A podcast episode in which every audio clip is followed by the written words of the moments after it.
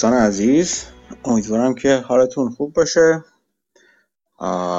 این گفتگوی پرس زنی در بازار گفتگوی هفتگی ماست که صحبت های اولی همشگی بعدا بریم کم کم یه شروع کنیم. اگر این گفتگو ضبط میشه همونطور که می‌دونید اون دوستانی که دارن میشنون یا وسط کار میشنون یا الان فرصت ندارن کامل در گفتگوی ما بمونن. می‌دونن که این گفتگو ضبط میشه و در طول هفته در پلتفرم های پادگیر تحت عنوان پادکست پرس زنی در بازار منتشر میشه. بنابراین کافی پرس زنی در بازار رو جستجو کنید تا بتونید مشترک پادکست بشید. اگر واقعا تا نشدید که بعید می‌دونم. یه لینک بالا صفحه پین شده. اون در واقع مجموعه لینک هایی هست که می‌تونید از طریق اون توی پلتفرم های مختلف منو دنبال کنید یا پادکست رو دنبال کنید یا محصولات جانبی دیگر رو دنبال کنید. از جمله همطور که می‌دونید چند هفته هستش که تقریبا دو ماهی هستش هشت هفته ای ده هفته هستش که خبرنامه پرس در بازار رو شروع کردیم شروع کردم من که هفتگی خبرهایی که هفته گذشته برای من جالب بوده رو اونجا دور همدیگه جمع می‌کنم و سعی می‌کنم باشه چارچوب فکری رو تشکیل بدم. در واقع اون خبرهایی که برای من مهمتره و نگاه من رو تشکیل میده برای اینکه بتونم در طول هفته که حالا نه ولی کلا نگاه معاملاتی من رو در طول زمان تشکیل میده رو اونجا هم با شما به اشتراک می‌ذارم و همینطور چیزی که جالبی که فکر می‌کنم که خوب توجه شما رو بهش جلب کنم. این خبرنامه فعلا توی پلتفرم Substack منتشر میشه. کافی خبرنامه پرسه زنی در بازار رو گوگل کنید تا برید اونجا. لینکش دوباره در مجموعه لینک هایی که توی لینک pin شده قرار داره وجود داره. اونجا کافی ایمیلتون رو بذارید تا مشترک بشید. اشتراک رایگان هستش. هر هفته شما خبرنامه رو تو ایمیلتون دریافت می‌کنید. همینطور یک بخش ویژه داره و غیر رایگان برای کسانی که مشترک ویژه بشن. البته لازم نیست حتما مشترک بشید ولی ایده هایی هستش که من بیشتر روشون دارم کار می‌کنم. لزوما همه رو هنوز ممکنه تصمیم گیری نکرده باشم در موردشون ولی حداقل 7 ده ساعتی روشون کار کردم هر کدوم از اون ایده ها هر ماه دو ایده هر دو هفته یک بار یک ایده در واقع منتشر میشه و اونجا یه خورده عمیق‌تر میشم. راجع به یک ایده سرمایه گذاری و میگم که اون ایده چرا برام جالبه و چه چیزهایی رو ممکنه منتظر اتفاق افتادنشون باشم تا بخوام به صورت جدی وارد معامله بشم. خب این مقدمه هر هفته بودش. بریم کم کم در خود گفتگو. گفتگو هم همونطور میدین گفتگو هفته ما فرمتش و شکلش آزاد هستش. هیچ موضوع خاصی لزوما نداره. مگه بعضی وقتا که حالا از یک موضوع از پیش تعیین شده هستش و راجبش صحبت قرار بکنیم ولی به صورت کلی راجع به اتفاقاتی که هفته گذشته دیدیم و شنیدیم توی بازار افتاد. اینم از خب ببینم که کی اومده. چطوری مسعود؟ خوبی؟ درود بر شما مرسی. شما خوبین؟ من خوبم مرسی. چه خبرها؟ موضوع خوبه؟ خبرم خیلی خبر خاصی نبود. این هفته بازار که رو بالا بود. چین یکم تو ترمایل تانک آورده بودن جلو بانکاشون زارن چون پول مردم نداشتن بدن. یکم ریال استیتشون هم اوضاعش خرابه. دیگه خبر یه سری چیز. میزان راجع به ماسک بود. فکر حمیدم گذاشته بود. راجع یه روسی که باش همکاری می‌کرده الان مثل که بیرونش کرده از تیم. چی بود اسم ایرانی هم مثل که از تیم اخراج کرده.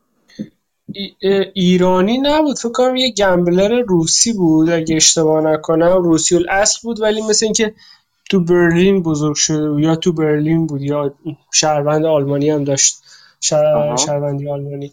بعد این با ماسک رفیق میشه میره تو داستان کلا مثل که یارو معتقده به ریاضیات و اینها. مثلا برای ماسک صحبت می‌کرد که چجوری میشه maximize کرد. مثلا خیریه ای که داره رو یه آدم دیگه قبلا خیریه ماسک میچرخونده اینو اضافه می‌کنه به تیم و بین این و اون یکم challenge بوده. چون قبلا اون نفر قبلی بوده که boss بوده. مثلا تعیین کرده خیریه کجا بره؟ و آدم ماسک بوده. الان این جدیده مثلا تو گوش ماسک می‌خوند و داشت قدرتشو بیشتر می‌کرد. آخر کار ماسک درگیرشون اینجوری حل کرد که یه پولی allocate کرد به این روسیه. گفت این پول تو فقط donate بکن و تصمیم بگیر براش. بعد ظاهرا اف بی آی جدیدا براش جالب شد که این آدم کیه که رو ماسک تاثیر داره influence داره. خب ماسک هم اسپیس اکس داره هم داشت توییتر رو می‌خرید.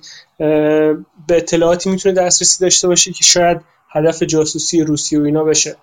و اون یارو نفر اولی که تو خیریه ماسک هم بوده مسئولش بوده ظاهرا به ماسک میگه موقعشه که این روسیه رو بفرستی بره. ماسک هم میگه که okay باشه بفرستیمش بره. از تیم اخراجه یه همچی داستانی. بعد زارا هیچ کدوم هم کامنت ندادن راجع به اینکه چی شده بینشون چی گذشته. آها جالبه. این اسمش آها. یه ولی یه, یه, یه یارو ایرانی هم بودش که تا اخیرا اخراج کرد. همین اخیرا. اونا جز خیریش بوده؟ نه نه. این به خاطر مثلا اینکه چیز بود به خاطر اینساید تریدینگ بودش. بذار ببینم پیداش می‌کنم. توی تسلا؟ آره. این یکی تو اسپیس اکس بود آره؟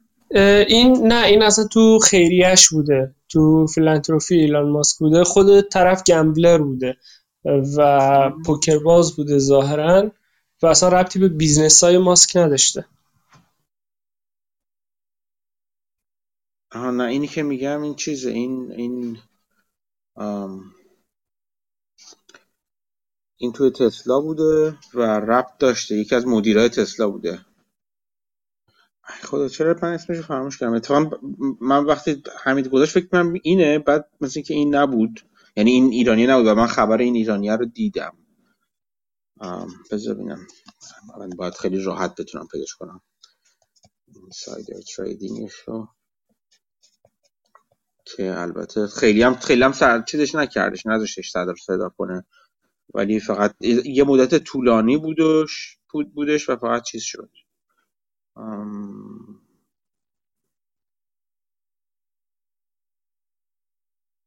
پیداش می‌کنم اینو من. این رو من پیداش خواهم کرد. ولی اینجا من الان نمیبینمش. خب دیگه چه خبر؟ دیگه به جز اینا چه خبر؟ یه خبر جالبم فروش بیت کوین های تسلا بود 75 درصد شو فروخته.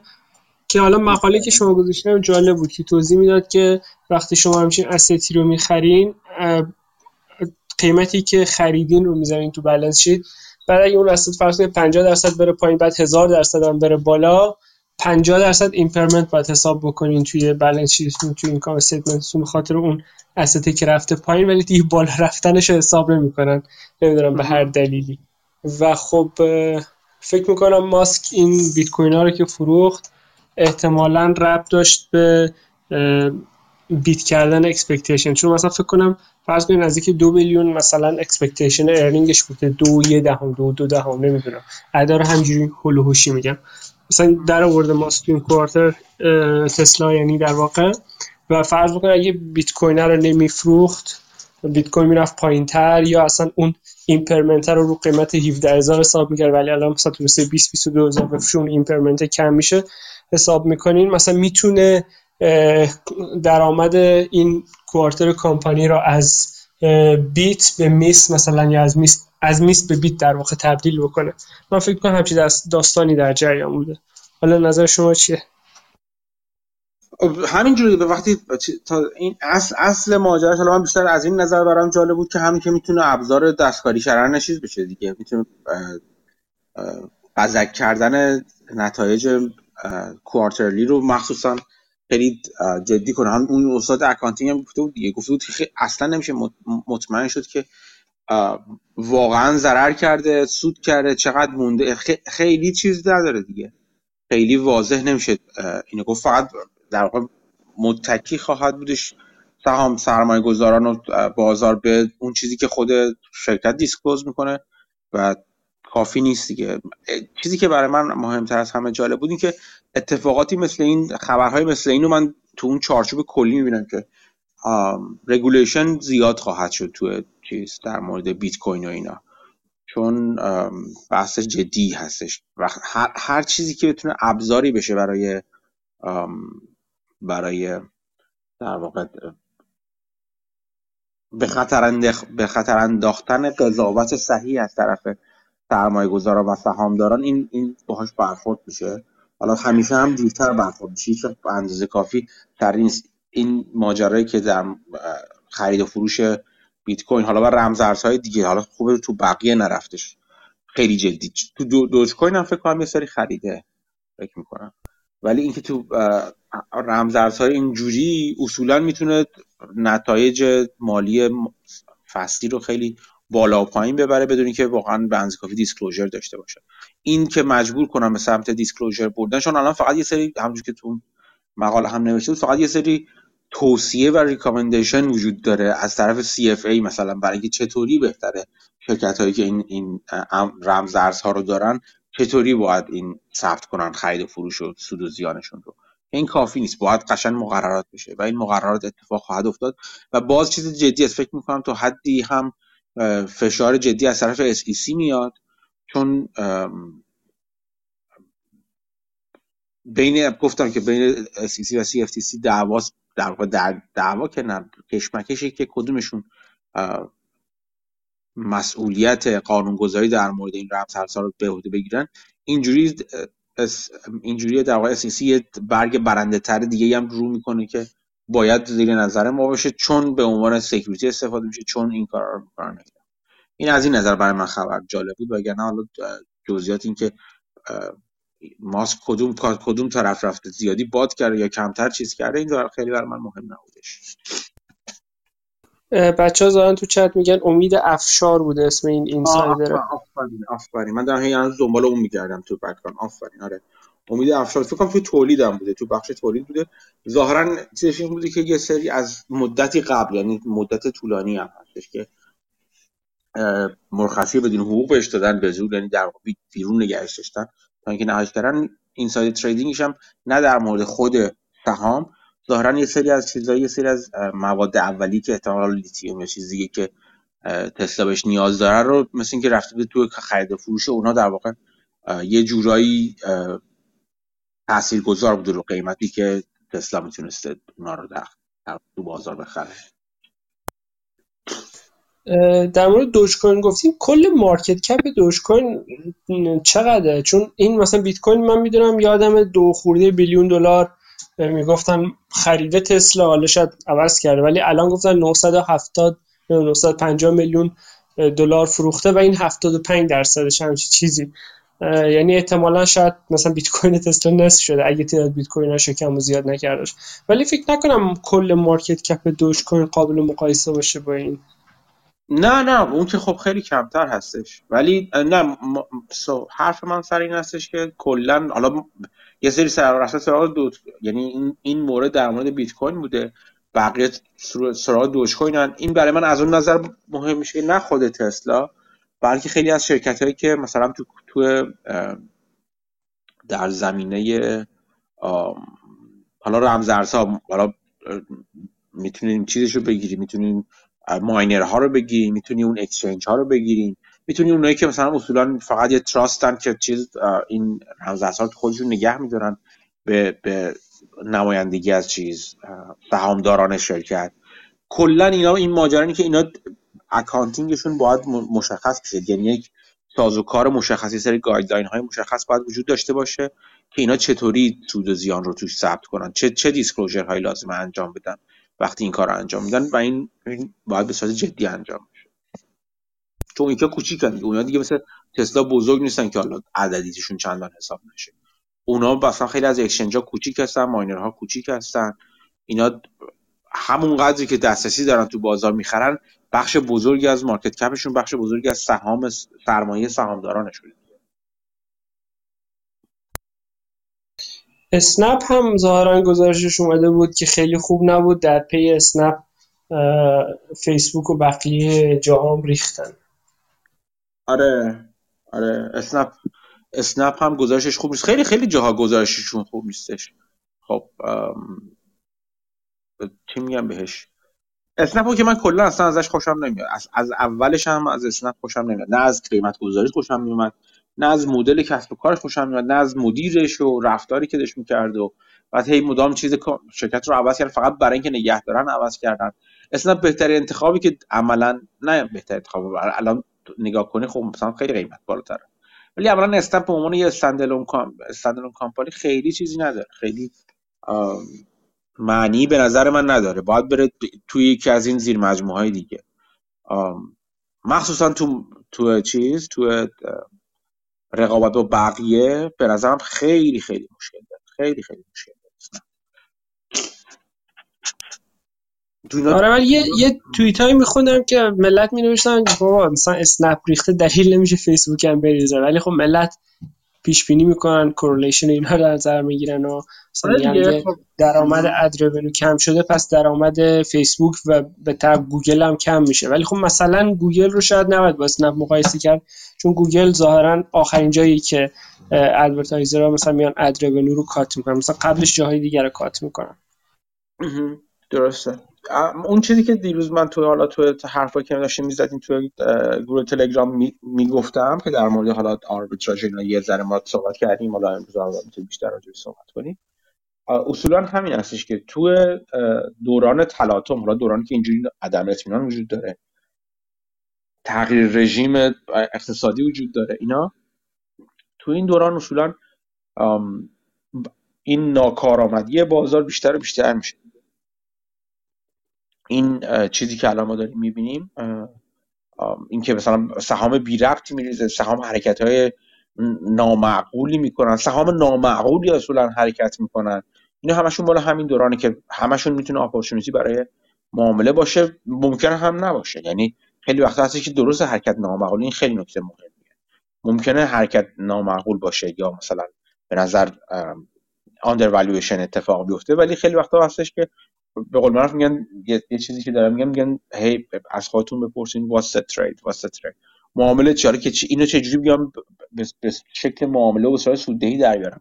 و بعد می‌بینی که مثلا هزینه های سکاکی در مورد اون معامله اونقدر معامله احتمالی اونقدر زیاد هست که نمیشه این کار انجام داد. یا اینکه یعنی معامله نمیشه انجام داد. یا اینکه خیلی وقتهای بیشتری اینجوری هستی که عدم اطمینان های بیشتری وجود داری که باز هم بهتری که به قول معروف میگن go fishing یه چیز میگن که go short go long or go fishing خیلی وقتا اینجوری هست که go fishing یعنی برو فعلا کاری انجام نده. برو برای خود تعطیلات و ماهیگیری و اینا. حرکات اگر معقول هستن لزوما از توش معامله در نمیاد. لزوما از توش position گیری در نمیاد. ولی اینجور وقتا دقیقا در زمان زمان تغییر رژیم تغییر شیفت های بزرگ توی بازار زمانی هستن که موقعیت های under یا mispricing در واقع بهترین چیز mispricing یا قیمت گذاری های نادرست اتفاق زیاد میفتن مثلا همین چیزی که تو گفتی. قاعدتا درست از رونیو میاد پایین ولی مثلا مثلا فیسبوک از رونیوش چقدر میاد پایین؟ اون چقدر میاد پایین. اینکه شما ببینید با هم همه کورلیتد و هم نوا با هم حرکت می‌کنن خب این نشون میده که یعنی یعنی همه شرکت یکی هستن. خب اینطور نیست دیگه. خیلی وقتا اون واکنش اولیه یه واکنش فقط در جهت اینکه ما می‌خوایم ما می‌خوایم این عقیده رو بیان کنیم که اگر احتمال recession و رکود بالاتر باشه و ad درآمدهای ناشی از حاصل از تبلیغات بیاد پایین یه تغییر می‌کنه. این این کار رو اول با یه پایین قلر انجام میده بعد شما می‌بینید که بازار مثلا توی چند روز یا چند هفته آینده ممکنه واکنش های مختلفی در مورد هر سهام مختلف با توجه به اون سهام بشه بشه اون اول اصولا با بیرون با چیز exposure هست دیگه. با کم کردن exposure هست. یه قسمت زیادیش هم بابت این کسایی که tactical کار می‌کنن دیگه. یعنی چون با ETF چیز با ETF position گیری می‌کنن.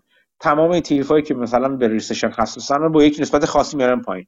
و اینا چون ETF میاد پایین همه اون under underlying ان یا هولدینگ هایی که توی خودش داره اون سهامی که تو اون ETF هستن ETF های مثلا مربوط به همه اونا فروخته میشن و همه اونا یک هم نوا با هم میان پایین.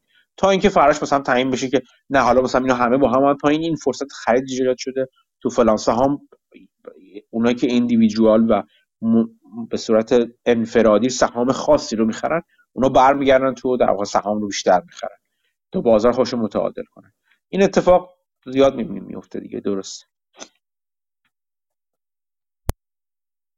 آره اتفاقا حالا در مورد سهامای بزرگ و کوچیک یه کامنتی که خود بافت داده معمولا گرین بلد تو کلاساش میگه اینه که شما سهام رو ببین ببین مثلا چند درصد تغییر می‌کنه در سال ببین به نظرتون آیا اون اقتصاد اون business ارزش اون business واقعا اینقدر تغییر می‌کنه؟ مثلا گوگل شما ببین یه سال خورده پیش تا الان 1200 بود رفت تا 2800 رفت تا 3 و خورده 3 و 200 فکر کنم. 1400 بود رفت تا 3 و 200 برگشت تا مثلا اخیرا 2 خورده 2 300 400 بود اگه اشتباه نکنم.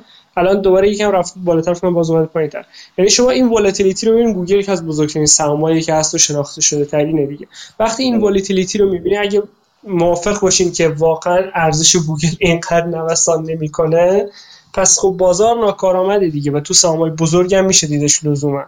ولی خب تو سهامای کوچیک شاید gap ها و اختلافات بیشتر دیده بشه و زمانش هم بیشتر بشه مثلا که تو گوگل مثلا اینو یه بازه کمی ببینین ولی تو سهام کوچیک همیشه همچین چیزایی وجود داشته باشه. آره من این, این رو هم باید در نظر بگیریم که حالا به گوگل رو کاری ندارم که تا حدی این برقرار هست ولی به صورت کلی فقط به بزرگ و کوچیکی لزوما ربطی نداره. خیلی وقت سهام های بزرگ هم به دلیل اینکه به قول معروف long duration هستن یا درآمدشون رو درآمد اصلیشون قرار سالهای طولانی بعد به دست سهام در حال رشد بود منظورم. اونها هم به خب مثلا به دلیل حساسیت بسیار بالاشون به به, به خدمت شما عرض کنم که نرخ بهره خب اون اونایی که به نرخ بهره خیلی حساسن اونها این اتفاق در موردشون میفته دیگه. یعنی اینجوریه که نرخ بهره که مثلا کمی بالا و پایین میشه واقعا تاثیرات بنیادی توی ارزش گذاریشون داره. حالا نه در حد اینکه دو مثلا 50 درصد 100 درصد ولی تاثیرات بسیار بسیار بزرگی داشت داره. کلا لانگ دیوریشن ها این اشکال در موردشون وجود داره دیگه. ولی باز هم در مورد حتی اون لانگ دیوریشن ها اصولا اینجوری باید نگاه کرد که خب حد قبول اینا لانگ دیوریشن هستن. مثل یک باندی عمل دارن مثلا دارن می‌کنن که مثلا یه صرف درآمدشون ثابت نیست. ولی مثل یک دارایی که قرار در آینده دور به ما سود سوددهیشون قسمت بزرگی از سوددهیشون رو انجام بدن. خب این آینده دور که ما نرخ بهره انقدر بالا پایین شدید نخواهد داشت بنابراین اگه ما یک چیز یک نرخ بهره میانگین و درست و مثلا محافظ کاری در نظر بگیریم قاعدتا باید نسبت به این واکنش های بازار باز هم در مورد اونا ایمن باشیم مگر اینکه از نظر اینکه از نظر بالانس شیت و اصلا بقا این شرکت ها دچار مشکل ممکن باشه بشن اگر دسترسیشون دسترسیشون به بازارهای مالی کم باشه یا عدم قطعیت های دیگه در موردش وجود داشته باشه که اتفاقا اغلب اینجوری است. خیلی از شرکت هایی که رشد زیادی دارن اغلب اینجوری که مثلا شرکت هایی که تو دنیای فیزیکی محصولی داشته باشن اغلب شدیدن رشد باشن اغلب شرکت هستن که محصولاتی مربوط به تکنولوژی دارن و خب اون محصولات مربوط به تکنولوژی اون عدم قطعیت های بزرگتری رو با خودشون به همراه میاره که اونها می‌تونه تاثیر گذار باشه روی قیمت قیمتشون در بازار و عدم قطعیتی که در مورد وجود داره. و تلاطمشون از جای دیگه هم در واقع ممکنه بیاد. من فکرم این مثالی که می‌زنین تو تسلا خودشو خیلی نمود پیدا می‌کنه. چون آینده هایی که براش تصور می‌کنن خیلی متفاوته و این پولا بیشترش تو آینده است. به خاطر همین قیمتش خیلی نوسان داره. به جز نوسان interest rate نوسان دیدگاه ها هم هست. ولی مثلا تو business ی مثل گوگل شاید کمتر باشه این نوسانات خود business. آره خب این چیزی که حالا گریم ود می‌گیره حتی در مورد شرکت های خیلی بزرگ هم می‌بینیم. یعنی شرکت های مثلا خودروسازی دیگه ای که مثلا حالا شرکت نه خودروسازی هر شرکت دیگه شرکت های cyclical خودروسازی شرکت هایی که محصول فیزیکی دارن حتی اونقدر هم رشد عجیب و غریبی ندارن و یک رشد معمولی دارن که حالا یک کمی بیشتر از تورم هستش و محصولی که تولید می‌کنن هم چندان چیز عجیب غریبی است ولی باز می‌بینیم که اونجا هم همین قیمت ها همینقدر بالا پایین به شدت بالا پایین در خب این یعنی که تو همه اینا یکی از دو زمان یا یکی از چندین زمان اون وسط ارزش گذاری داره به شدت غلط انجام میشه دیگه. یا ب... نه نه اینکه به غلط انجام میشه فرضیات به شدت غلطی داریم. و اگه تو بعضیش بتونیم این فرضیات غلط رو بدونیم که این فرضیات غلط هستن چون تو بعضیش نمیشه. یه سریشون آنون آنون ان بقول نادانسته هایی هستن که هیچ وقت در واقع ندونستنی هم هستن. امکان نداره که ما بتونیم فرضیات درستی انجام بدیم. فرضیات همه کلا می‌تونن همشون غلط بشه. ولی تو بعضی هاشون فرضیات می‌تونیم بدونیم که این فرضیات غیر غیر واقعی هستن. در اون صورته که همون بخش بحث مارجین آف سیفتی میاد دیگه. اونجاست که اگر فرضیات محافظه در عین فرض کردن فرضیات محافظه کارانه باز هم به ارزش گذاری های بالاتری برسیم می‌تونیم با اطمینان خوبی بگیم که این این اون شرط بندی شرط بندی هستش که ما رو به سود میرسونه. یا حداقل ضرر چندانی برای ما نخواهد داشت. اون بحث expectations investing هم میشه دیگه. مثلا ببینیم بازار چی expect می‌کنه بعد expectation شما چی اگه significantly متفاوت باشه. حالا یا long یا شورت می‌تونین بکنین position که البته شورت کردن که ریسک خودش داره آره یعنی اینجا اینجا بعد نیست. من یه نکته هم راجبه همون expectations investing بگم. من خیلی دیدم بحث میشه و خیلی خیلی بحث درست و جالبی هم هستش. اون کسانی که نمی‌دونن این احتمالا آشنا نیستن به احتمالی کم راجبه این expectations investing یا سرمایه گذاری بر اساس انتظارات ما این صحبت رو چند بار توی چیز کردیم توی اصلا یه اپیزود مخصوص پادکست براش دارم برای می‌تونید رجوع کنید اونجا اونجا بیشتر بدونید. ولی به صورت خیلی خلاصه حرف این هستش توی expectations investing که بازار اون چیزی که توی قیمت یک سهام و یک دارایی می‌بینیم تو بازار منعکس کننده و در بردارنده تمام انتظارات بازار هستش از اون دارایی. انتظارات بازار در مورد سودآفرینی های آتی اون دارایی تا انتهای زمانی که اون دارایی در واقع پاورجا هست و سودده هستش. ما می‌دونیم که در همونی که بارها هم گفتیم اون قانون طلایی ارزش گذاری این بود که مجموع تنزیل شده سودهایی که یک دارایی در طول عمرش به ما میده رو اگه با هم در این سودهای تنزیل شده رو سودها رو تنزیل کنیم یعنی در طول زمان در زمانهای مختلف اتفاق میفته ارزش معادل امروزیشون رو حساب کنیم و این اینا رو با هم جمع کنیم. این باید به ارزش اون دارایی باشه برای ما. قیمت و در ارزش گذاری اون دارایی باشه. حالا چارچوب فکری expectations investing یا سرمایه‌گذاری بر اساس انتظار میگه. این خب این قیمتی که داره بازار به ما میده. یعنی ما قیمت رو نگاه می‌کنیم داره بازار به زبون بی زبونی یا حتی با زبان با زبونی در واقع به ما میگه که بسیار خوب. این انتظارات آتی چی بوده که با هم جمع شدن و الان اومده اینجا؟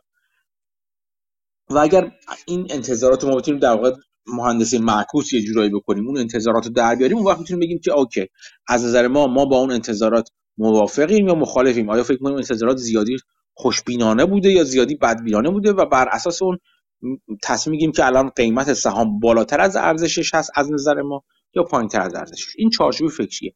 ایرادی که خیلی ها میان می‌گیرن به این در واقع این چارچوب فکری خیلی چارچوب فکری معروف و به نظر من جالب توجهی هست و یکی از کسانی که خیلی در بست و گسترشش کوشا بوده آقای مایکل ماوسین بوده که استاد دانشگاه کلمبیا بوده و نمی‌دونم مدیر یعنی رئیس هیئت مدیره انستیتوت سانتافه و آدم جالبی است خلاص الانم فکر می‌کنم توی جی پی مورگان تو مورگان استنلی هستش.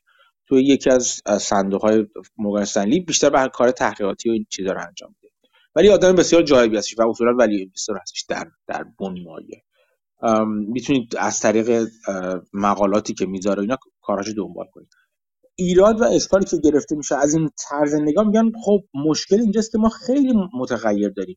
یعنی تو اون خودمون گفتیم که مجموع سودهای آتی که اون دارایی میده. خب همینجا سودها که ثابت نیستن سودها در طول زمان یا افزایش پیدا خواهند کرد یا کاهش پیدا خواهند کرد. یعنی نرخ رشد سودهای آتی خودش از یکی از این چیزهایی که ایجاد میشه. تنزیل مجموعه تنزیل شده شون بسیار خوب. باز دوباره اینجا.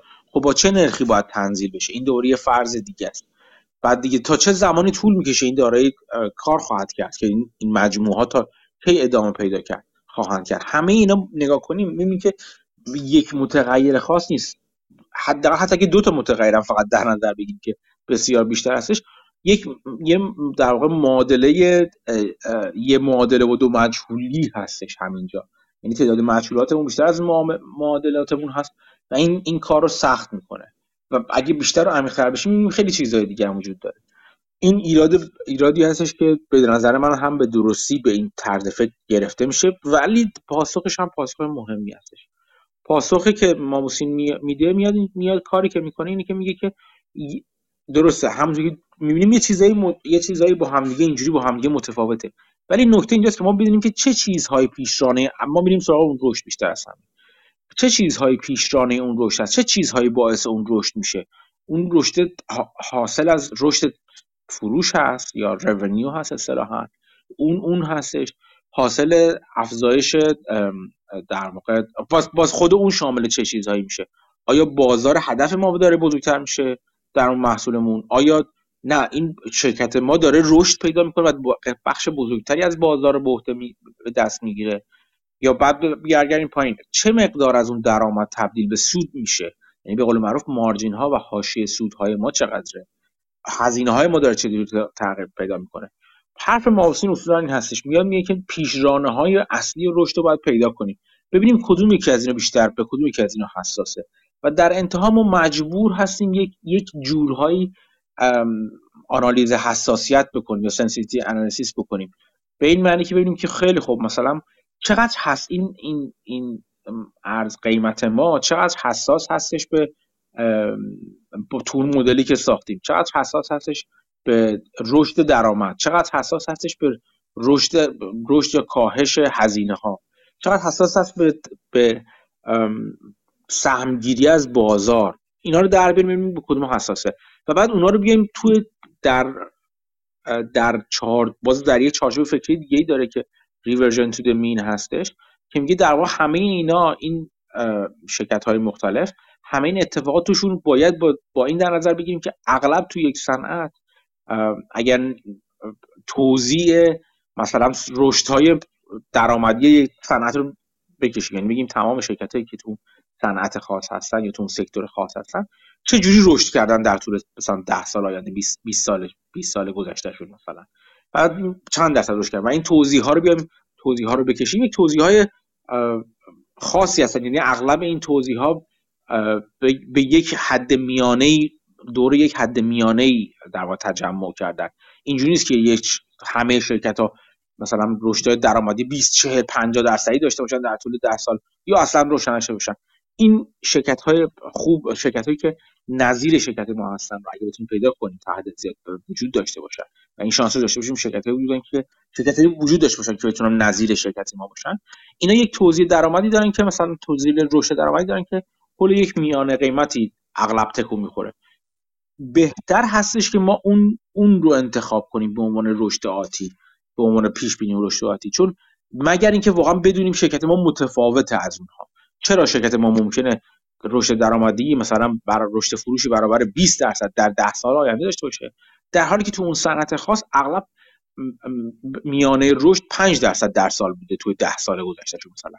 شرکت های متناظر ما که مثلا انقدر سنشون بوده همچین محصولی دارن اینا. چرا ما فکر مگه میگم مگه اینکه دلیلی داشته باشیم برای اون خارق عادت بودن رفتار شرکتمون. اگر نه بهتر میانه رو در نظر بگیریم.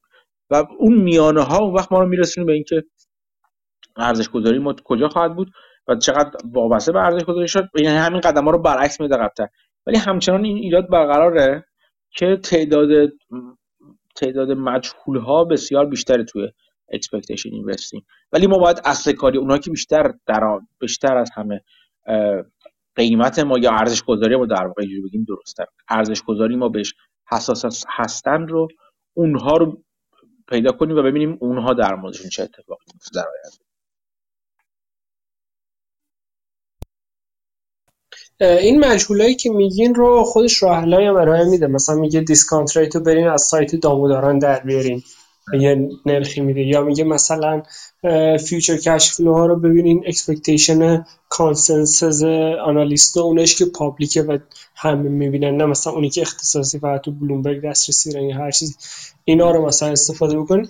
در نهایت مجهولی که در نظر می‌گیره تعداد سالهایی که شما discount می‌کنین تا به یه ترمینال مثلا سیچویشن برسه. مثلا هفت سال رشد می‌کنه شما discount back می‌کنین بعد یه terminal value روش می‌ذارین یا مثلا ده سال رشد می‌کنه بعد یه terminal value روش, روش می‌ذارین با فرضیاتتون حالا اینکه terminal value هم چجوری باشه به اندازه مثلا GDP رشد بکنه بیشتر رشد کنه یا کمتر اونم باز بحث می‌کنه. ولی خب جالبه تعداد سالا رو به دست میاره. بعد حالا analysis ی که شما میگین رو می‌کنه که مثلا می‌بینه margin ها و یا sale چقدر جابجا بشه این چقدر درآمدش تاثیر می‌ذاره و بر اساس این میاد مثلا یه جور مثلا شاید بشه bet انجام بدی بر اساسش. ولی داستان اینه که وقتی میاد ببخشید صدا زیاد وقتی که میاد option ها رو در نظر بگیره همین دوباره نقض می‌کنه. مثلا میگه حالا شما به تعداد ساله رو فرض کنید می‌دونین 10 ساله. بعد این اختلاف قیمت با این فرمول چیه؟ بعد اون اختلاف چیزی که بازار داره قیمت میزه رو option های داخل اون business و اون موقع دوباره option ها رو valuate می‌کنه. یعنی یکم متناقض میشه کار خودشم. من من میگم چیزی که وجود داره اینه که یعنی چیزی که من بهش رسیدم در طول زمان این هستش که این چارچوب درستی هست. به خاطر اینکه از نظر روانی درست هستش که مفید هستش که باعث میشه مدام خودمون چک کنیم که خب بازار چی می‌بینی که من نمی‌بینم اگه می‌خوام این کارو بکنم. بازار چه چه چیزی در نظر نمی‌گیره؟ چه چیزی زیادی بزرگ در نظر این مدام سنجیدن آدم خودش با بازار با اون در چی بهش خرد جمعی این سنجه خوبیه و لنگر خوبیه برای اینکه آدم یهو برای خودش چیز نکنه شوت نکنه به این ور اون ور. و تا حد زیادی آدم متعادل نگه میداره. از این نظر این چارچوب فکری بسیار بسیار خوبه. اینکه آیا عملا میشه استفادهش کرد یا نه بعضی وقتا میشه بعضی وقتا نمیشه. گفتم بعضی وقتا اونقدر expectation های بازار عجیب و غریب هستش. وقتی می‌ذاریم یعنی میگیم که تو هر جور هم شرکت رو به رشد بذاری به صورت با, با فرضیاتی که خود از نظر خودت معقول هستش. مثل همون ماجرایی که در مورد تسلا بود مثلا. هر جور هم رشد بذاری. هر قد بخشی از بازار رو هم بخواد بگیره. اونقدر که یه شرکت حالا تونسته بگیره بخش از بازار رو.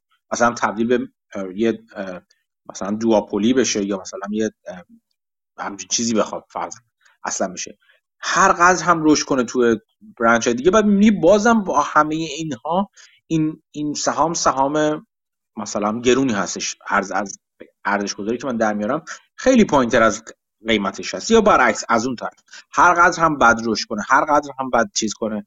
اینا یه مارجین سیفتی بزرگی رو وقتی در اختیارت قرار میده اون وقت می‌تونی سرمایه گذاری کنی و می‌تونی شرط بندی کنی رو رو سهام. از این نظر خیلی خوب هست. ولی بازم من بیشتر ترجیحم اغلب این هست که متمایل بشم به اون چیزی که اوکی من قرار نیستش رو همه چی شرط بندی کنم. قرار نیستش که مثل یه آنالیست یا مثل آقای داموداران تو آقای داموداران تو دانشگاه نیویورک دانشگاه اشترن دانشگاه نیویورک رو همه چی بیام یه ارزش گذاری بذارم. نه قرار نیست این کار کنم. یه جاهای من قرار فقط ارزش گذاری کنم که ببینم او انقدر این تابلو ارزش و قیمت با هم متفاوته که من می‌تونم اینجا یه شرط بندی خوبی انجام بدم و هر قدر هم فرضیات من off باشن به قول معروف یا مثلا از واقعیتی که اتفاق میفته دور باشن من اونجا می‌تونم سود خوبی بکنم احتمال زیاد. در بلند مدت یا در اون زمانی که دارم. خود من در طول زمان متمایل شدم به این جور چیزا. این چیزایی که safety factor خیلی بالایی دارن یا margin of safety خیلی بالایی دارن. و البته همچنان اینجوری که مثلا تمام شرط بندی من اینجوری باشه تمام سهامی که می‌خرم اینجوری باشه. نه همچنان من باید خودم رو. به قول معروف محدود کنم و برگردونم. چون بعضی وقتا جورهای مختلف دیگه فکر می‌کنم منم مثل یک انسان هیجان زده میشم روش های غلطی انتخاب می‌کنم سهام غلطی انتخاب می‌کنم. یا کلا اصلا یهو شرایط برمیگرده یه اتفاقاتی میفته تو اون سهام که اون ندانستنی های نادان یعنی نادانسته های ندانستنی تاثیر خیلی خیلی عجیب و غریبی روی کار در واقع عمل کرده اون شرکتی که دارم بررسی می‌کنم می‌ذاره که اون وقت کنترل از دست من خارجش کاری نمی‌خوام نمی‌تونم کنم ولی این این نوع نگاه که مدام خودمون با انتظاراتی که بازار داره به ما میگه چه جور انتظاراتی داره میگه داره از اون سهام بسنجیم این نگاه درستی است برام و بسیار کمک کننده است حالا ولی اینوستینگ برعکس اینه دیگه. شما می‌بینید خودتون چه نگاهی به این سهام دارین بعد می‌بینید با این نگاه چه قیمتی جاستی فایده بعد میگه قیمت بازار چجوره این این تبدیل شبیه همون کار مبوسینه ولی از جهت مستقیم به که اینورس باشه و اون مارج آف سیفتی که می‌گفتین دقیقا یکی از دلایلی که گرین بلت می‌گفت مثلا مرجر اکوزیشن می‌گفت نو دقیقا داستان همینه. مثلا به یه زبون دیگه ای میزان upside و downside رو همیشه حساب می‌کنه ظاهرا. مثلا شما یه سهامی رو می‌خواین بخرین مثلا اکتیویژن فرض بکنین خبر میاد که این قرار acquire بشه توسط مایکروسافت. چند قرار اکوایر بشه؟ 95 دلار. قیمتش میپره بالا میشه 90 قبلش چند بوده؟ مثلا 70 بوده فرض بکنید خب الان اگه deal انجام بشه قیمت از 90 میشه 95 شما یه سودی می‌برین که همون ریسک آربیتراژ در این آربیتراژی که داره انجام میشه. یعنی شما این سهام رو رو 90 می‌خرین منتظرین که دیل انجام بشه 95 بفروشین. 5 دلار سود بکنین. حالا شما فرض کنید این دیل به هم بخوره. چه اتفاقی میفته؟ اتفاقی میفته اینه که حدس شما اینه که قیمت سهام برمیگرده به قیمت قبلش. حالا تحت شرایط دیگه ممکنه فرض کنید بیشتر یا کمتر هم میشه. ولی ساده ترین پیش بینی اینه که برمیگرده به قیمت قبل از دیل. و خب اون موقع مثلا فرض کنید 20 دلار رفته بوده بالا الان قرار 20 دلار برسه یعنی شما پس دو حالت داره. یا merger انجام میشه شما 5 دلار می‌گیرین یا merger انجام نمیشه شما 20 دلار از دست میدین. و خب گرین بلت میگه همچین شرط بندی های البته احتمالاتش رو باید دراریم که کدوم احتمالش چقدر expectation ش رو داریم ولی خب overall گرین بلت میگه همچین شرط بندی هایی شرط بندی های favorable ی نیست براش. درسته. ولی خب میگم یه وقتی هستش اون اسپرد همونش که من گفتم اسپرد خیلی زیاد میشه. یعنی دقیقا اون آپساید و دانساید کاملا برعکس میشه. یعنی انقدر به دلایل مختلف مخصوصا توی چیز همونش که گفتم تو سال 2020 یا قبل ترش 2008 اینا این اتفاق خیلی زیاد افتاده بود. همین الان منتظر باشید خیلی از مرجر های اتفاق بیفته. چیزها دیل هایی که یا معاملاتی که انانسمنت و خبرشون قبل از متلاطم شدن بازار اومده باشید بیرون و الان بعد از اون قیمت بازار قیم بازار بعد افت بازار خیلی اتفاقای دیگه داره میفته یعنی چی؟ به دلایل مختلفی ممکنه. انجام شدن و نهایی شدن این معامله به خطر بیفته. یکیش اینه که همون معروفترینشون که میگن که بایرز ریمورس پشیمون شدن خریداره. اینکه خریدار الان نگاه می‌کنه مثلا من مثل همون اتفاقی در مورد توییتر تا حد زیادی افتاده. مثلا میگه که الان من قیمت 54 دادم وقتی 40 خورده دلار بوده. الان قیمت باز توییتر 30 دلار چرا من باید 50 خورده بدم؟ خب این قیمت اینجوری این اتفاق این احتمال میره که خریدار بخواد بیاد بیرون مثلا بگه که من نمی‌خوام مثلا انجام بدم. به یک بهانه دیگه به بهانه های مختلف که نمونه هاشو دیدیم. مثلا ماست در مورد بات ها و اینا مثلا چیز کرده اعلان کرده.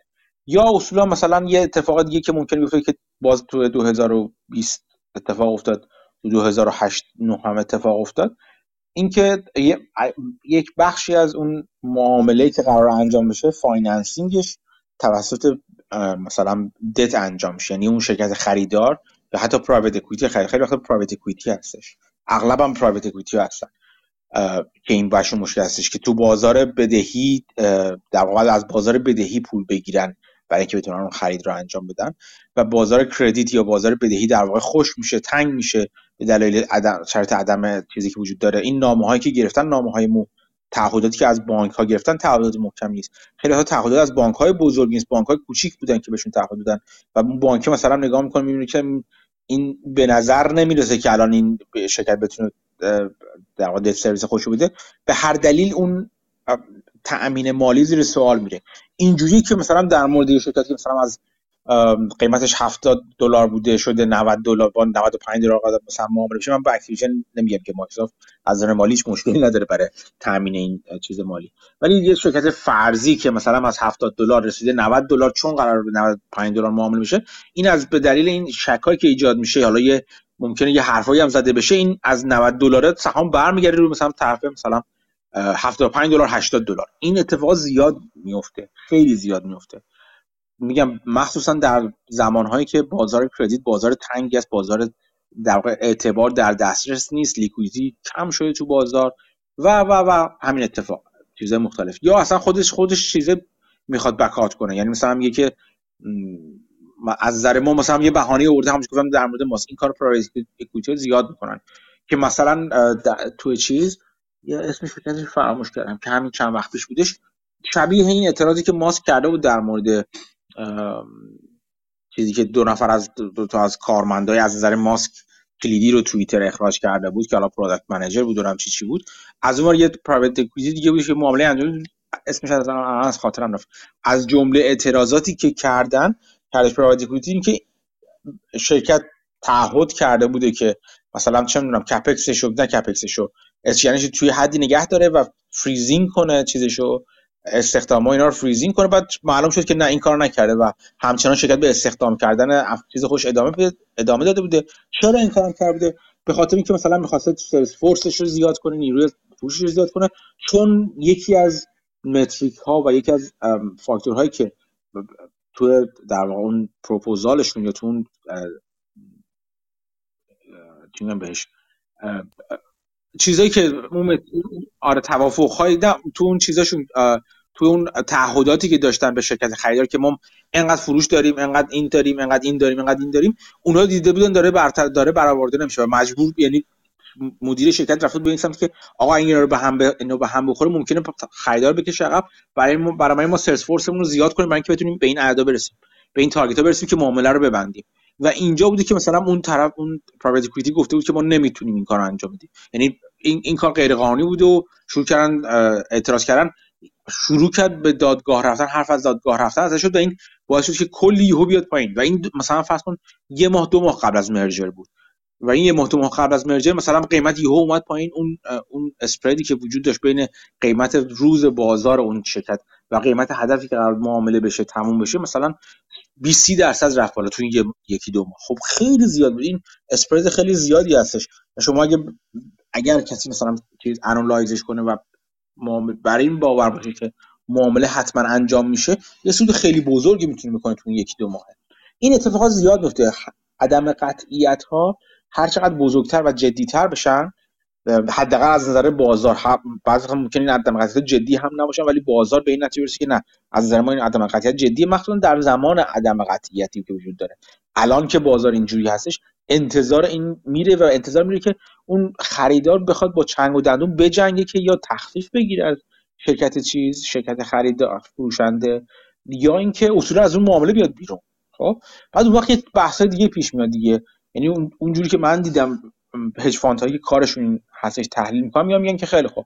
بریم ببینیم خریدار چه شرکتیه. این شرکتی که داره این معامله رو می‌خواد انجام بده آیا این بزرگترین معامله یا یه معامله ریزشه که به هم بخوره هم اهمیتی نداره؟ چقدر روی توی رپیوتیشنش تاثیر می‌ذاره؟ آره آیا پرایوت اکویتی که کارش اصلا دیل بستنه و معامله کردن و خریدن شرکت هاست؟ و این باعث میشه که یک سابقه بدی براش بشه که پس برای نتونه به شرکت دیگه نزدیک بشه. چون اگه مثلا از نظر کلیت بازار یا حتی این شکل وجود داره که داره بهانه می‌گیره که بره عقب و این خرید رو انجام نده پس دیگه هیچ کس تو بازار باهاش کار نمی‌کنه اصولا. ولی مثلا یه کسی مثل ماسک مثلا الان این این چیز رو انجام نده مثلا توییتر رو نخره الان فکر کنیم مثلا کسی اهمیت چندانی داره که رو رپیوتیشن و اعتبار ماسک تاثیر چندانی داره؟ نه چندان. ولی این کار ماسک این بود که اصلا در سرمایه گذاری بود مثلا مثل آیکان که همش خرید انجام میده اینا همچین چیزی باعث میشه که پس فرا اصولا کسی جدی نگیردش توی بازار. یه ملاحظات اینجوری پیش میاد که اون وقت میان میشن اینجوری گیم تئوری در واقع بررسی می‌کنن به روش گیم تئوری بررسی می‌کنن. آیا چی می‌خواد این طرف از تو این کار؟ هر کدوم از اون بازیگران بازار. از این اتفاقی که توش قرار دارن چه چیزی می‌خواد؟ و چه چیزی دارن برای از دست دادن؟ و بهترین بازی چی براشون میشه که کمترین ضرر رو بکنن بهترین سود رو بکنن. و این اصولا شطرنج اینوری میشه اصولا. از نظر مالی میاد بیرون. اینکه چی چه چیزی به نفعشونه و چی چیزی رو از دست میدن سال اصلی میشه. این جور جاها کلا منظورم این بود که در این شرایط بازار می‌بینی که اون چیزی که گرین بلد میگه معکوس میشه. نه اینکه هر گرین بلد عوض میشه بلکه اون موقعیت ریسک و ریوارد معکوس میشه. اما وقت حتی کسی مثل گرین بلد هم احتمالا میاد روش می‌تونه بیاد روش. سرمایه گذاری کنه یا می‌خواد روش سرمایه گذاری کنه. ولی همونطور که منم موافقم همونطور که گرین بلت میگه security های امنه خیلی جالبتر هستن شدن تا خود risk arbitrage. حالا حالا یه داستان اینه که شما وقتی بازار turmoil اتفاق میفته فرض کنید مثل الان خب قیمت خیلی شرکت ها اومده پایین. یعنی تو این حالت درست spread بیشتر شده قیمت سهام با قیمتی که اگه merger انجام بشه چقدر مثلا پول به دست میاد. ولی خب از اون بر من ادعا می‌کنم down بیشتر شده اگه بخوایم به قیمت بازار نگاه کنیم. چرا؟ چون مثلا فرض کنیم انویدیا 50 درصد ریخته پس من میگم اکتیویژن هم ربطی نداره سنتاشو فرق ولی مثال می‌زنم. اونم فرض کنید 50 درصد میریزه. خب؟ پس down بیشتر میشه. مگه اینکه کسی که می‌خواد این آربیتراژ انجام بده خودش والویشن انجام بده؟ به که من کار ندارم این داون ساید مثلا بازار اگه این مرجر اعلام نمی‌شد قیمت چند می بود میگه من حس می‌کنم این سهام مثلا 70 تا میارزه. الانم قیمتش 70 دلاره. پس اگه مرجر انجام بشه من اون آپسایده رو مثلا اون اسپریدر رو می‌گیرم. اگه مرجر انجام بشه داون سایدی ندارم خیلی. خب این روش درستیه. ولی اگه فقط بخوایم به قیمت بازار نگاه بکنیم خب باید اون داون سایدر هم adjust بکنیم شاید. آره اینکه اینکه چیز بدی شما بدون ارزش گذاری بدون اینکه نگاهی نسبت به اون شرکت که داره مورد خرید مورد خرید قرار می‌گیره نداشته باشین اصولا نمی‌تونین شما وارد نباید یعنی قاعدتا speculation میشه دیگه اونجوری. یعنی شما سرمایه گذاری نمی‌کنید. یا حتی چیزی هم حتی حتی trade خوبی هم به نظر من انجام بدید جدا از اینکه حالا سرمایه گذاری هست چون اون چیزی که داره خریداری میشه رو چیز نگاهی روش ندارید. باید نگاهی روش داشته باشید. و خب در مورد merger securities هم همینه. شما باید بدونید که چه اتفاق میفته. یعنی بسته به اینکه اون merger securities ی که دریافت کنید از طرف کی هست؟ چه جوری انجام میشه؟ مکانیزمش چی هست؟ شما باید نه تنها روی خریدار تحلیل داشته تو روی اون چیز فروش شرکت فروشنده تحلیل داشته باشید بلکه رو تحلیل رو شرکت خریدار هم ممکنه مجبور بشین تحلیل داشته باشید اینکه ممکنه یه این خرید همراه با spin-off ی از طرف اون باشه یه چیزی از طرف اون spin out کنه. یعنی بخش خود از خودش رو بندازه بیرون. یا اصلا توانایی این کار رو داره یا نه؟ چنم لورجش چقدر میشه؟ بدون بدون تحلیل و نگاه داشتن نسبت به اینکه دو تا شرکت چه وضعیت مالی دارن مطمئنا نباید روشون توشون رفت. ولی مثلا در مورد همین حالا Activision و اینا ماجرا اینجاست که نگاه کنید آیا فرض کنید که اصلا معامله ای نبود. اگه الان مثلا Activision افتاد پایین شما به نظرتون خریدارش بودید یا نه؟ و باید بلند مدت نگاه کنید دیگه. اصولا میگن معامله ای رو برید توش که اگر اگر مطمئن نیستید صد درصد که معامله انجام خواهد شد صد درصد که میگیم صد که هیچ وقت نیستش همیشه درصد بالایی. با درصد بسیار بالایی اگه مطمئن نیستید که معامله حتما انجام خواهد شد باید باید به این دید برسید که شرکت خریداری شده رو مورد یعنی شرکت فروشنده رو شما میخوایدش به هر حال. هر اتفاقی هم در موردش بیفته. برای شما security جذابی هستش این اگه این این نباشه اصولا رفتن تو این معامله کار خطرناک و پر ریسکیه دیگه.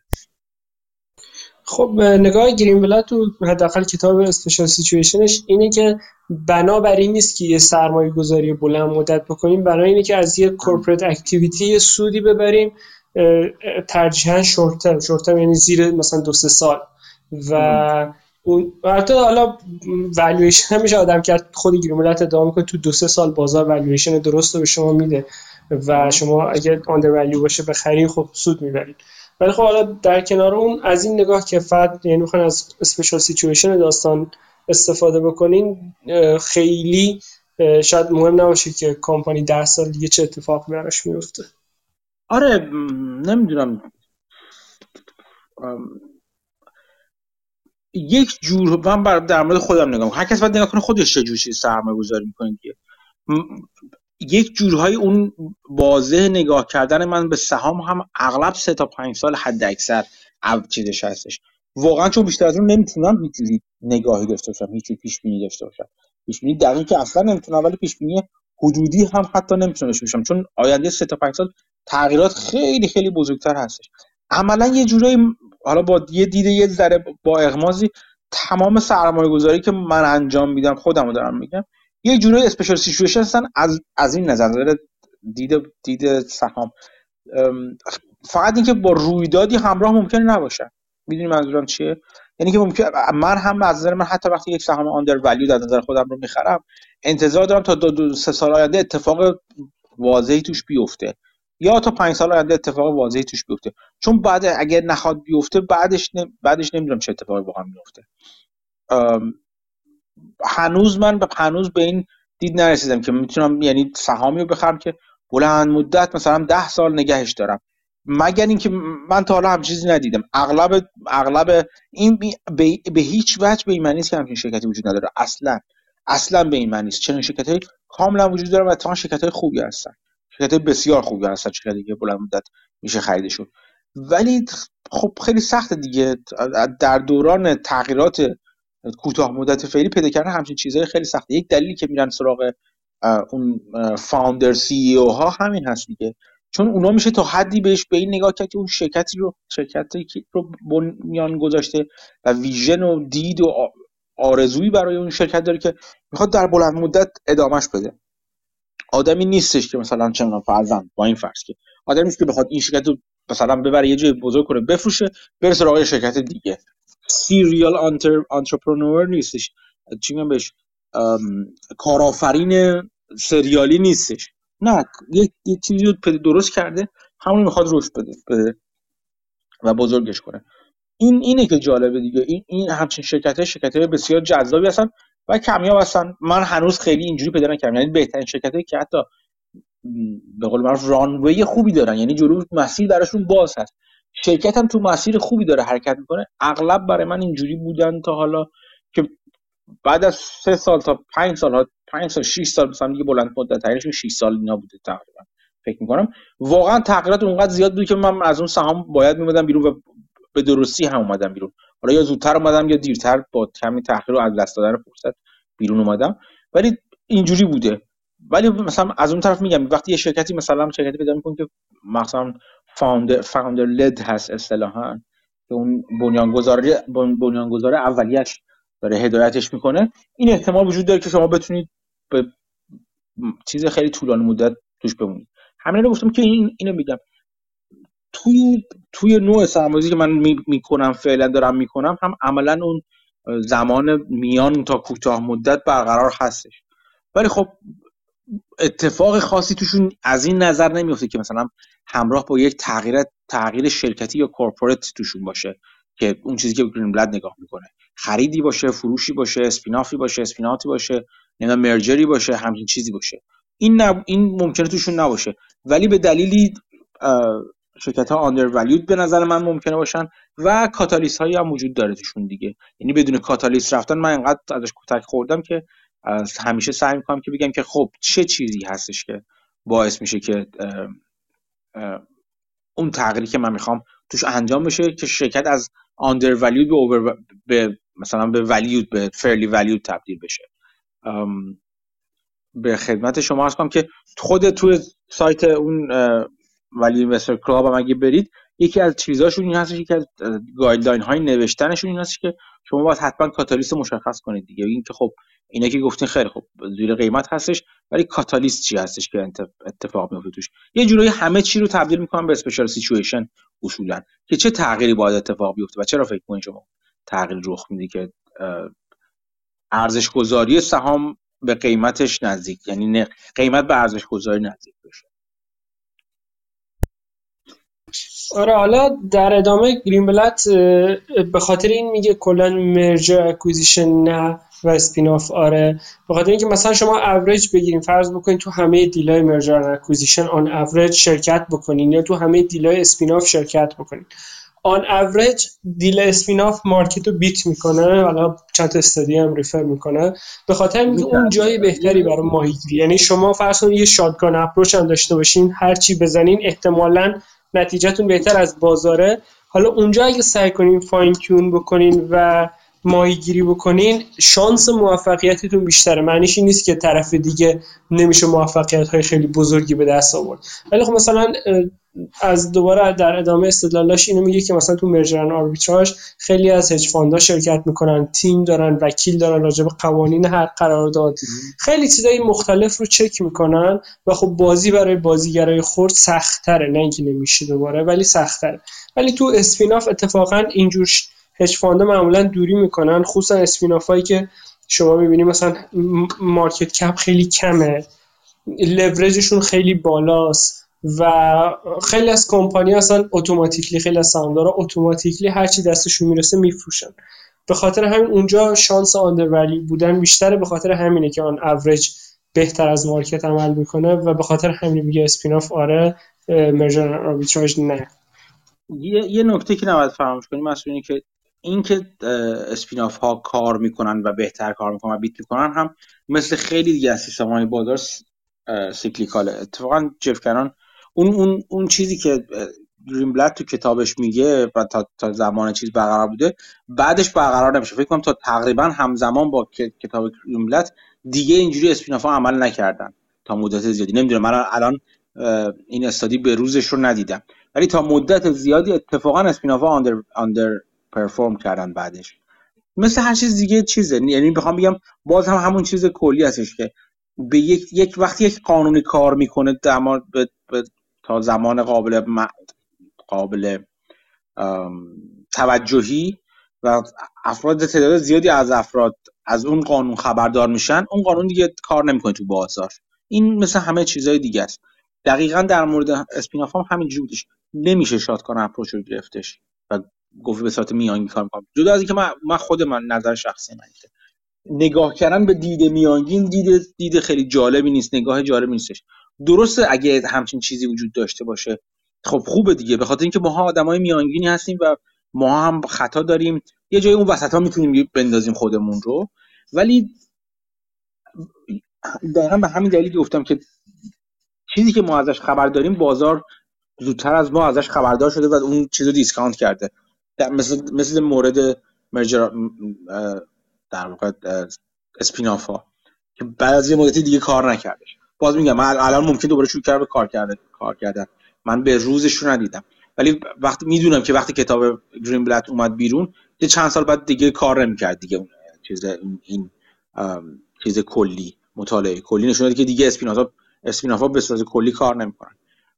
دید کلی رو بهتره خیلی سراغش نظر خود من اتفاقا اینو تو من الان target بعدی برا مطالعه PDF ی که کیوان گذاشته بود از کلاس های special situation گرین بلت ویدیوهاش من دیدم چند تاش هم شما گذاشتین هم بقیه دوستان. اونقدر صدا بی کیفیته و بعضی جاش بی صدا و ایناست که اصلا اون قابل استفاده نبود برای من حداقل.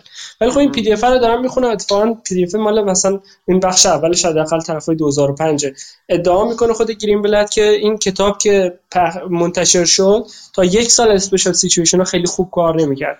بعد از اون دوباره خیلی خوب کار کرد. کتاب گمونم مال قبل سال 2000 اگه اشتباه نکنم درست 1996 چیزی هم چیزی باشه. بعد می‌گفت تا یه سال کار نکرد بعد از اون ادعای خود گرین اینه که دوباره کار می‌کرد و حتی ادعاش اینه که تو دیلایی که همه دنبالش هم بودن کار می‌کرد. مثلا که تو اون کلاسه می‌زنه مثلا بعضیش اصلا از خود برانز میگه میخوندن و مثلا تا ماها خبر خیلی داغ بود و همه دنبال می‌کردن.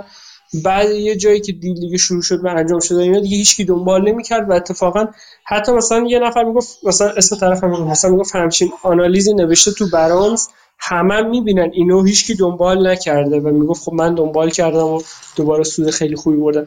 و کلا ادعا می‌کرد به خاطر اون ساختاری که اسپینافا دارن همیشه توش فرصت هست و اگه آدمایی هم این کتاب رو بخونن و خیلی خوب باشن و وارد این بازی بشن اونقدر سود می‌کنن که سریع از اون لیگ خارج میشن چون که پولشون بزرگ میشه و دیگه نمی‌تونن اونجا بازی کنن. و همیشه برای بازیگرای جدید شانس وجود داره تو اون اسپینافا. چیزی باز میگم حرفی که گیریم می‌زنی اینجا باز متفاوت از اون حرف کلی. همیشه دیل هایی هستن که کار می‌کنن. خب ولی اگر درست بررسی بشن اگر تو چارچوب فکری درست بررسی بشن این به این معنی نیستش که شما همه اسپینافا کار می‌کنن. این دو تا این دو تا خیلی با هم دیگه فرق داره و تفاوتش خیلی مهم هستش. بله شما من کاملا با این 100 درصد با این موافق هستم چارچوب فکری گریملت رو اگر بگیرید و اجرا کنید و اگر سهامی رو باهاش انتخاب کنید و فکر کنید که این به این تحلیل برسید که سهام سهام خوبی برای خریدن آندر ولیو برای خریدن و همه چیزی که تمام اون چیزی که کتاب در موردش هست تمام چیزی که کلاس در هستش درست انجام بشه این کاملا کار می‌کنه. یعنی شما درصد موفقیت بسیار بالایی دارین. این, با... چیزی که من باهاش مخالفم این هستش که ما بگیم اسپینافا کلی کار می‌کنن. این مطالعه رو ما داریم که مثلا تا از سال فلان انقدر اسپیناف انجام شده. اسپینافا به صورت کلی از بازار مثلا چیز کردن اوور پرفورم کردن. بازی بهتری از بازار داشته باشه. پس ما همون شاتگان اپروچ رو هم بگیریم. به قول تو اسپینافون کار کنیم این این اینو من باش مخالفم. این این قسمت شما مخالفم. وگرنه اون قسمت دیگه که در در ملای عام همونطور که بلد درست میگه مثلا چاک اکر میاد یه چیز می‌نویسه یا تیرو پرایس میاد یه, یه متنی تو برنامه می‌نویسه و همه میبیننش. مثلا شرکتی مثل شرکت بزرگی که حالا مثالهاش ولز فارگوی که میزن اینا چیزی نیستن که در خفا باشه شرکت کوچیکی باشه. نه شرکت بزرگی همه دارن می‌بینن. همه چی رو هستش. اون اون اگر در مورد اون به این تحلیل برسیم که آندر ولیو هستش اون اون روش روش درستی است و به سود مطمئنا می انجامه و این این هم حرف این قسمت از حرف گرین بلت هم کاملا درسته که کم کم بازیگرای بازیگرای کوچیک از توی بازار میان بیرون بزرگ یا بزرگ میشن میرن بیرون یا مثلا کسی که خوب کار می‌کنه snatch میشه توسط fund ی که میره بیرون مثلا استخدام یه fund ی میشه میره بیرون و غیره و غیره. و جا همیشه هست و همیشه فرصت هست. این که همیشه فرصت هست با اینکه کلا کار می‌کنه دو چیز متفاوته مثل اینکه بگیم همیشه تو بازار under سهام under وجود داره که حرف کاملا درستیه. همیشه وجود داره. یعنی شما امکان نداره زمانی رو در بازار پیدا کنید که سهام under توش وجود نداشته باشه. همیشه وجود داره. این رو مقایسه کنید با اینکه بگیم که ما اگر index بخریم همیشه سود می‌کنیم. نه این درست نیست. index وقتایی cyclical میشه ممکنه میشه ما سود کنیم وقتی ممکنه سود نکنیم. درسته که تو تو تاریخ نشون داده که با اکانومی رشد پیدا کرده و فلان اینا اینا رو می‌فهمم. ولی تو همون بازه سه ساله مثلا ممکنه ایندکس جا نره هیچ اتفاقی در موردش نیفته. این کلی نگاه کردن و جزئی نگاه کردن رو من تاکیدم روی این هستش. و میگم که باید جزئی نگاه کرد و مورد به مورد نگاه کرد. کاملا درسته. خود گرین ملت هم ادعا نمی‌کنه که برین حالا شما همه اسپینافا رو بخرید میگه چون هیستوریکلی آن اوریج بهتر بوده طبق اون studyا و چون ساختاری به نظر می‌رسه بهتره جای بهتری برای ماهیگیریه. حالا اینکه چیزی ماهیگیری بکنی نگاه می‌کنه به incentive insiderها به ساختار deal به valuation relative valuation با بقیه industryا absolute valuation این اصلا خودش چقدر میارزه free cash flowش یا هر چیزی. و خب همه این کارا رو می‌کنه. ولی اون اوریجی که حرف می‌زده و اون ساختاری که باعث میشه سهام undervalue باشن صرفا برای اینه که چه اثباتی رو پیک می‌کنه اصطلاحا دیگه. یعنی کجا شروع می‌کنه به ماهیگیری. کاملا با این اصلاش موافق هستم. مثلا همون چیزی که من میگم توی چیز توی مثلا میگم که توی سهام کوچیکتر سهام ناشناستر سهام اونا که خیلی دیگه خفن تر میشن میگن تو سهام ایلیکویدتر سهامی که حتی سهام دارک اصطلاحا میگن تو دارک استاک میگن. سهامی که حتی خیلی هم شفافیت مالی ممکنه وجود نشه ولی شما به دلیل ممکنه دید بهتری در بهشون پیدا کنید. اینا همه چیز می‌تونن اینا همه می‌تونن جای بهتری باشن. یه چیزی که بافت چند بار گفته میگه همیشه ماهیگیری توی تونگ راحت تا ماهیگیری تو دریا. تو یه تونگ وقتی یه دو تا ماهی اون تو اندازی همیشه بهتر هست. این این حرف حرف کاملا درستیه.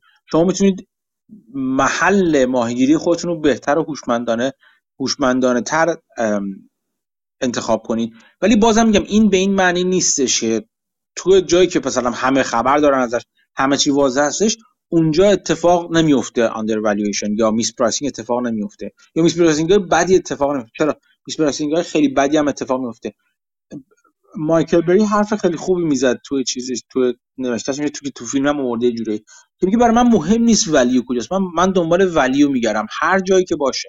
value ممکنه توی بازار شناخته شده باشه توی بازار ناشناخته باشه. و و منظورش هم این هستش. ببین یه جوری هست یه وقتی هستش که من و تو مثلا شروع کنیم از یه دفتر صفر. ما رو می‌ذارن وسط یه بازاری میگن خب بگرد یه سهام خوب پیدا کن. ولی وقتی هستش که از یک جایی به اون ایده رسیدیم. می‌دونی چی میگم؟ مثلا میگم تو هفته پیش راجع به جکسون Financial صحبت می‌کردی من از به واسطه جکسون Financial می‌خواستم شروع کنم مثلا بخونم یه چیزایی بیام بگم. این هفته در موردش که نرسیدم. چرا؟ بخاطر که از جکسون دیدم این یکی سهام ناکن او اون یکی شرکت بیمه ناکن ببینی شرکت بیمه نکن که بخش بیمه مثلا چه می‌دونم مورگج اینشورنس انجام میده که توی چیز هستش. ببین یعنی یه جای دیگه رفتم که اصلا اونجا انتظارش نداشتم برم. و دیدم سهام خیلی جالب و هیجان انگیزی مثلا پیدا کردم. یه ایده خیلی خیلی عجیب و غریبی پیدا کردم اونجا. خب اگر من حالا این ایده من آورد یه جایی که تا حالا مثلا نرفته بودم. مثلا تو بازار کانادا مثلا نرفته بودم. روی مورگج اینشورنس های بازار کانادا مثلا بگردم. یا مثلا فرض کن رفتم یه جایی که مثلا یهو مثلا برسم به یه, یه جای دیگه برسم که مثلا خیلی هم روح هست. ولی من ببینم که این آندر وجود داره. اون وقت نمیام خودم ببین ببین من این آندر درست دیدم. ولی یه جایی هستی که به نظر همه چیزن همه دارن می‌بینن. آقا وقتی آندر و من مطمئنم که آندر ولیو آندر دیگه. خودتون اینجوری محدود نکنید. ولی بله درسته. اگر بخواید باید دید فرش و تازه برید و دنبال ایده بگردید بهتره برید جایی بگردید دنبال ایده که احتمال پیدا کردن ایده بیشتر و بالاتر باشه. با این قسمت حرف کاملا موافق هستم. دقیقا اون relative valuation دقیقا هم داستانی که شما میگن تو این spin-offه طرف گرین‌بلت میگه که خب بریم با companyایی که شبیه به اینن مقایسه بکنین. ببینین ریلیتیو والویشنش چجوریه. تو این مقایسه ممکنه همینجوری که شما میگه علاقه هم بشین به چیزایی که اونور پیدا می‌کنین. و یا اصلا اونا سرنخایی بده که برین دنبال یه سری چیزای دیگه. و خب آره. اگه شما اپورتونتی کاست دیگه اگه یه چیز بهتر پیدا بکنین خب مشخصا اونو می‌خرین دیگه. یه چیز جالبی که وجود داره اون باز من یه چیزی بگم بعد برم یه, یه چیز کوتاهی بگم به از این موضوع. توی در مورد همین حرف تو و حرفی که گفتم همیشه تو بازار آندر ولیو وجود داره همیشه 100 درصد هیچ شکی نکنید تو این موضوع که همیشه تو بازار میشه سهام undervalue پیدا کرد. امکان نداره پیدا بکنید و من حتی تا, چیزی میگم که اگر بدونید که کجا نکنید همیشه به, به چیز راحتی هم می‌تونید undervalue بکنید راحت منظورم نه اینکه کار نکنید. و اون زمان نگذارید. بلکه می‌تونید پیدا کنید. اینجوری بگید من الان پیدا کردم یه چیزی ولی همچینم undervalue نیست و چیز دیگه هم نمی‌تونم پیدا کنم. نه اینجوری نیستش یک چیز جالبی که وجود داره اگه تو اون VIC برید تو همون Value Investors Club اگه برین هم اولش که وارد میشین خب یه چیزی این هست که به شما میگه از نظر شما چقدر چیز پیدا می‌کنید؟ چقدر سهام آندر ولیو تو بازار می‌بینید؟ چقدر یعنی ایده پیدا ایده های خوب می‌بینید الان؟ بیشتر از همیشه کمتر از همیشه یا مثل همیشه؟ من از روز اولی که تو اینوستر کلاب عضو شدم همیشه بنزه همیشه دیدم. همیشه مثل همیشه دیدم. همیشه ایده خوب دیدم. و برام همیشه جالبه که چطور بعضی وقتا افراد میگن که کمتر از قبل می‌تونن پیدا کنن. همیشه ایده وجود داره. یا اینکه شما بلد یعنی نه که بلد نیستین جای جالبی نمیگنین با همین نگاه تو که با همین در در ادامه حرف تو دارم میگم. اگه بدونید کجا میگرد بگردید پیدا می‌کنید همیشه می‌تونید پیدا کنید. یه وقتی ممکنه من بفهم که بره بالاتر. یعنی یه وقتی هستش که شما هر طرف نگاه کنید آندر والویشن می‌بینید. مثلا درست بعد از بحران. اینو من می‌فهمم. ولی اینجوری هم نیست که شما بگردید و آندر والویشن نبینید. که چیز عجیب و جالبی هستش. کیوان یه, یه چیزی نوشته بود اون پشت که میگه که یه سری ETF ها هستن که مربوط به اسپیناف ها هستن. من نمی‌دونم یه سری ETF من نمیشه آره یه چیزی تو مقاله مال همون هوز آن other side که تکنیکال فکرم چی بود مشکل چیز تا چهار تا بود اینفورمیشن هم. آخرش که تکنیکال بود در مورد اسپیناف یه چیزی اشاره کرده بود که اینم یک مدل عدم کارایی تو بازار ایجاد می‌کنه. بله. یادت هستش آره صدات میادش آره. هست CSD CSD اون مبسم می‌گفت که این همیشه 17 درصد یه لگ 17 درصدی از بازار داره. پس نشون میده که این چیز اسمشه ناکارایی داره. یعنی اون بخواد استفاده کرد اینا موقعیت فرصت توش پیدا میشه با توجه به اون lag چیزش. ولی البته خب من بررسی کرده بودمش نسبت به بازار فکر کنم خوب نبود. حالا یادم نمیاد الان که مثلا کل اینا ETF مال spin-off رو؟ CSD. آها دیدمش. product detail Invesco S&P Spin-Off ETF حالا یه سال این spin-off چجوری کار می‌کنه؟ یعنی spin-off که رخ داد این میره سهامو می‌خره یا صبر می‌کنه قیمت بعد spin-off خاطر اون ساختاراش بیاد پایین دو ماه بعد بخره actively manage میشه passively manage میشه. این detailاش خیلی مهم میشه. آره این اگر اگه مستقیم بخره اصلا این عملا هیچ فایده ای نداره. بعد واسه چرا می‌تونه خوب باشه اونم؟ ولی من چیزی که تو spin-offا دیدم فشار فروشی که اتفاق میفته به خاطر ساختارش و تقریبا spin-offی ندیدم. خیلی کم هست ولی خیلی کم. مثلا تو فرض 50 تا spin-off اخیری که مثلا من دیدم. همشون تقریبا بعد یکی دو ماه قیمتشون پایینتر از قیمت روز اولشونه و materially هم پایینتره. و خب اینکه کی و چجوری بخریم خب خیلی تاثیر می‌ذاره. این خودش گفته که بر اساس یه spin-off ETF fund بر اساس S&P US Spin-Off Index شکل داده شده که حداقل 90 درصدش از assetش در در سهام یا ADR هایی هستش که اون شاخص رو شکل میدن شاخص همون spin-off شاخص spin-off index و بعد گفته اون spin-off index is composed of companies that have been spun off from larger corporations within the past four years. اینو فقط گفته. The index is computed using the gross total return. Total return هم پس هستش. یه دیویدند چیزی روشن توش حساب کرده. ولی قاعدتا یعنی ظاهرا اینجوری که تو پنج تو چهار سال گذشته اسپان آف شدن به قول معروف. خود گرین بلد می‌گفت تحقیقا نشون میده بیشترین سود رو سال دوم انجام میدن. یعنی مثلا تو اون مکانیکی که بود تحقیقه مثلا بعد یک سال spin-off رو می‌خرن بعد مثلا سال دوم میفروشن. تو اون یک سال دوم ظاهرا بیشترین performance رو داشته این چهار سال به نظر یعنی اینکه با راست ببخشید. چیزی که من دارم می‌بینم الان هست. بذار من لینکش رو اون بره. همین چیز رو چک کن برید, برید بزنید Invesco CSD می‌تونید پیداش کنید اگر بخواید Googleش کنید. مال اینوستکو هم هست. این چهار سال یعنی اینکه بیشتر چهار سال نگه نمیداره یعنی نه که مثلا مال چهار آره سال بیشتر چهار سال نگه نمیداره آره. آره یعنی اینجوری در طول چهار سال گذشته اسپاناف شدن دیگه. یعنی زمان خریدش هم باز می‌تونه همون زمانی که اسپیناف شدن باشه. چون اکثر سودش از بخشی که اون اسپیناف میشه و میفروشن. ولی یعنی بخش فروشش نباشه توش که زیاد به در نمی‌خوره. این از سال 2000 یکم قبل از 2013 تقریبا یه ذره از 2012 شروع کرده. الان هم آندر پرفورم داره می‌کنه از S&P و بیشتر آندر پرفورمنسش هم از 2000 و انتهای 2018 2019 شروع شده. قبلش از 2012 مثلا تا 2014 overperform داشته می‌کرده. performanceش رو می‌تونید ببینید. Invesco CS رو اگه سرچ کنید می‌تونید ببینید اونجا. جالبه. مرسی کیوان. این چیز جالبه این کارو چجوری وضع می‌کنین هم مهم دیگه قاعدتا. صحبت از جکسون شد نمی‌دونم چیزی داریم این هفته اضافه کنیم یا نه ولی راجع اون LYLT که صحبت کردیم هفته پیش داستان کاوننتی که می‌گفتین رو من سعی کردم بگردم پیدا بکنم.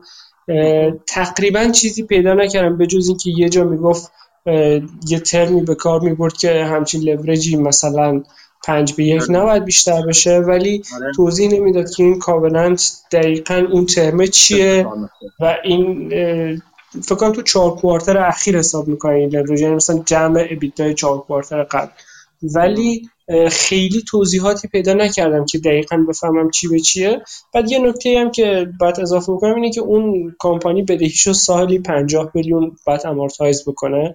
یعنی درست EBITDAش ممکنه کم بشه ولی بدهیش هم داره سالی 50 میلیون کم میشه از اون 700 یا هر چقدر که بود. ولی خب نتونستم detailی بیشتری متاسفانه پیدا کنم. من تو چیز چیز اولی همون تو چیزی که تو تنکی نوشته بود همون رو دیدم بکنم تو هم همونجا رو دیدی احتمالاً. اون قسمتی چیزی هم دیدی که در واقع نرخ بهرش افزایش متغیر هست در واقع. اونجاش هم دیدی؟ آره اونجاش هم دیدم یه مینیموم داشت مثلا یعنی از یه حدی پایین تر نمیره ولی همون بخشش هم که متغیر بود فکر کنم یه ماکسیموم هم داشت یعنی با متغیر بیشتر میشه ولی subject to یه ماکسیمومی فکر کنم. مثلا شد 5.5 درصد یا همچین چیزی. بعد هم یه بخشی از وامش بود یه بخش دیگهش یکم ماکسیمومش fix تر بود. ولی overall interest ه فکر نمی کنم مشکلی باشه. مشکل به نظر می‌رسه همون covenant ه باشه که جزئیاتش واقعیتش خیلی نبود. بعد راجع به cash ش هم که گفتیم 140 من که می‌گفتم بیشتره درست این cash ش همون 140 بود. اینی که من گفتم بیشتره به خاطر اینکه current asset هاشو نگاه می‌کردم. مثلا receivable ش هم حساب می‌کردم. inventory ش هم حساب می‌کردم. خب اونجوری خیلی بیشتر میشه پولی که داره. ولی اگه فقط به cash ش نگاه کنم آره 140 همین چند روز دیگه با چیزش باشه قاعدتا. چی من بهش؟ نتیجه quarter ش بیاد بیرون. من من خودم برای من جالب خواهد بود که بشم گوش کردی چیزشون هم یا نه؟ یا ترانسکریپت های quarter های قبلی رو خوندی؟ من گوش دادم کوارترهای قبلی رو ولی اخیرا ندیدم. اخیرا صرفا همون چیزا رو خوندم دیگه. گزارش های 10-K یا presentation هم نگاه کردم ولی دوباره گوش نکردم اون خیلی مهمه. این برای همچین شرکتی حرفایی که می‌زنن خیلی مهمه. و این چیز این ریس ریسکی که به نظر من باید بپرسن ازش توی چیز. این quarter حداقل حسابی به نظرم قاعدتا باید سوال پیچش کنن اگر حالا analyst ا بیان حضور داشته باشن که دارن فکر کنن باید حسابی سوال من فکر خودشون هم باید بگن چون که اگه یه چیزی خیلی متریال باشه و راجبش حرف نزنن تو گزارششون هم خیلی اطلاعات جزئی ازش نباشه خب شکایت میشه ازشون.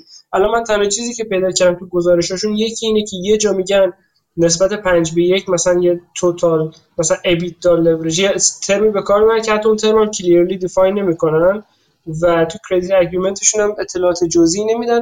تنها چیزی هم که راجبش کامنت گذاشتن اینه که we are in compliance with the covenants. یا همچی چیزی. در حد همین و رد میشن فکر می‌کنم لورجر رو مش... مشخص کردن که مسعودا تعریفشون رو.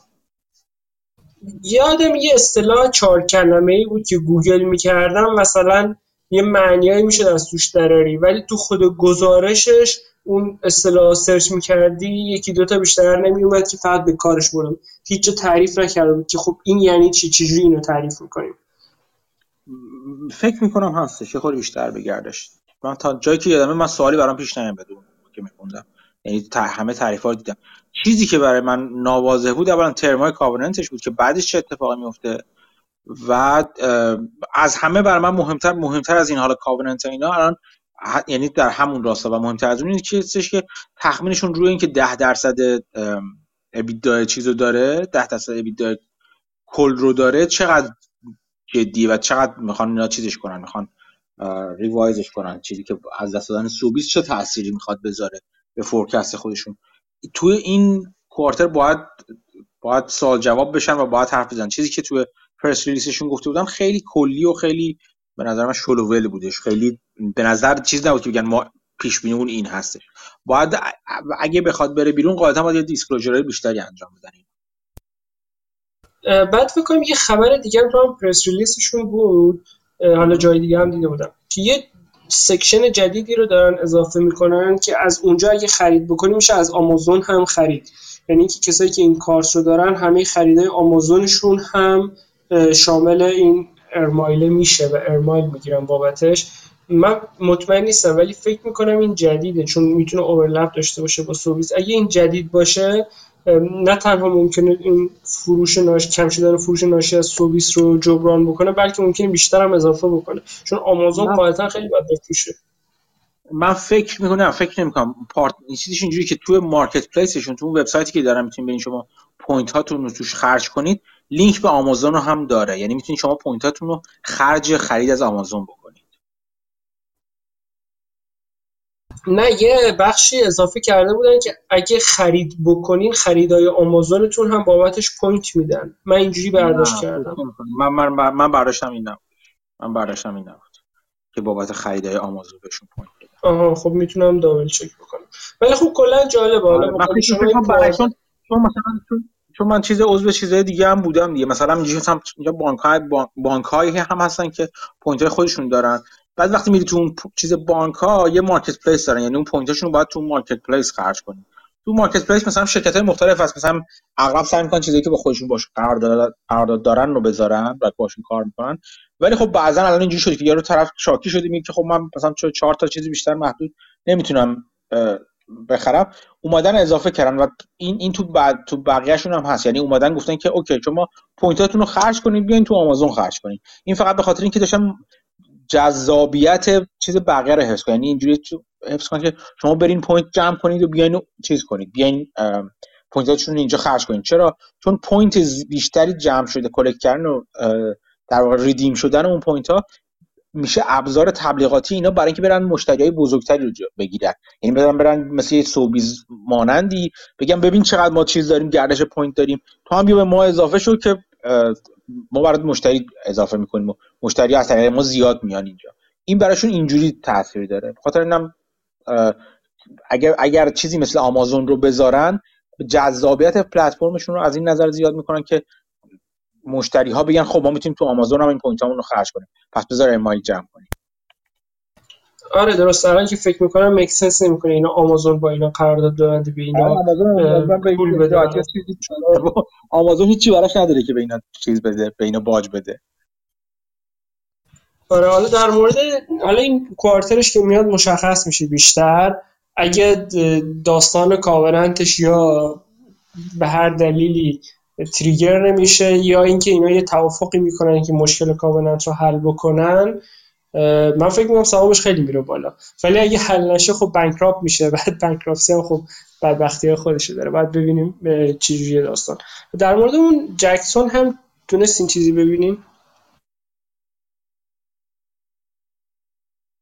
سر قطع شد در مورد اون جکسون JXN چیزی دیدین؟ اطلاعات جدیدی نسبت به بحث هفته قبل؟ نه من خیلی چیز نکردم. فقط اینکه میگم علاقمت شما رفتم سراغ یه چیز دیگه. یعنی واسه کار مسیرم جدا شد رفتم سراغ یه سری شرکت بیمه دیگه. نه هنوز نه. من در واقع بیشتر وقت بذارم برای اینکه بتونم چیز کنم. باید برگردم در بخونم. بنز ده دقیقه من جکسون خوندم بعد رفتم سراغ یه شرکت دیگه. چون داشتم با هم دیگه مقایسه می‌کردم. ولی اصولا این چیزش مثل این که چی میگم بهش؟ بسیار بسیار پایینتر از بوک ولیوش داره چیز می‌کنه میشه دیگه قیمت گذاری میشه دیگه. و از این نظر خب جذاب هست. آره جکسون بوک ولیوش فکر کنم 110 قیمتش رو 25 الان. آره آره. آره ولی چیز زیاد داره. شک و اینا توی زیاد هست. من خیلی نگاه نکردم نظر آنالیست ها رو نمی‌دونم. چون مثلا اینجوری وقتی یه چیزی یه چیز آندر والویشن خیلی تیری می‌بینم خیلی شدیدی به نظرم می‌بینم با متریک های نرمال. خب؟ اینجوری است که میونبر می‌زنم اول میرم ببینم ببینم که خب اونا که ایراد می‌گیرن چی میگن ایراد؟ حرف حرف حسابشون چی هستش؟ چه چیزهایی هستش که اینو بدبین به این بدبین هستن؟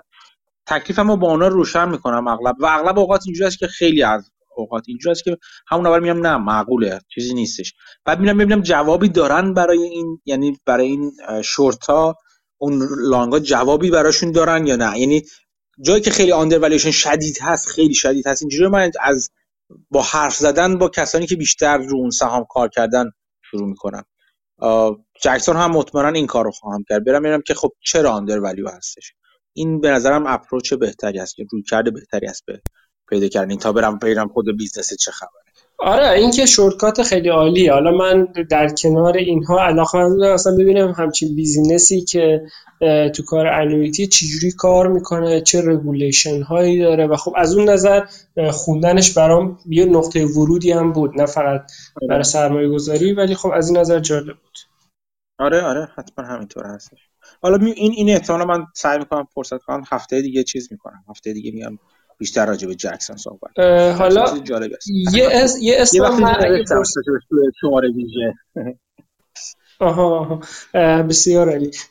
یه چیزی که من یه سهام دیگه هم می‌خوام اضافه بکنم تو هفته تا هفته بعد خودم احتمالا می‌بینم دوستانم دوست داشتن ببینن که راجبش حرف بزنیم.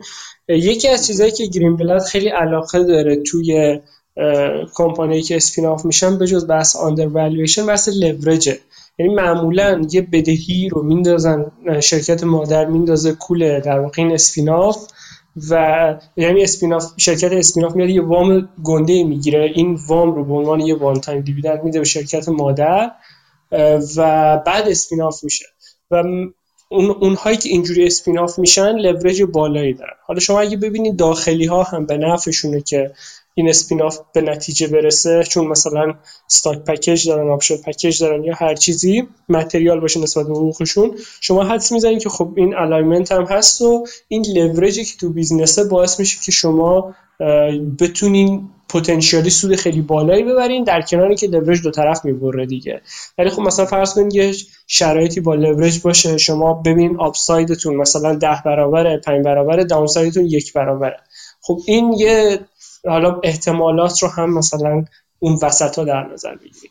یعنی 50 50 باشه هر کدوم یه چیزی شبیه بین. خب این خیلی ریسک ریوارد جالبی میشه از نظر گیریم بلد و حالا یکی از سهامایی که جدیدا اسپین شده و همچین ریسک ریواردی فکر می‌کنم داشته باشه من خیلی بررسیش هنوز نکردم. اسمش تیکرش هست EHAB EHAB همچین چیزی. یه دابل چک بکنم ببینم درست میگم یا نه. دابل چک کن.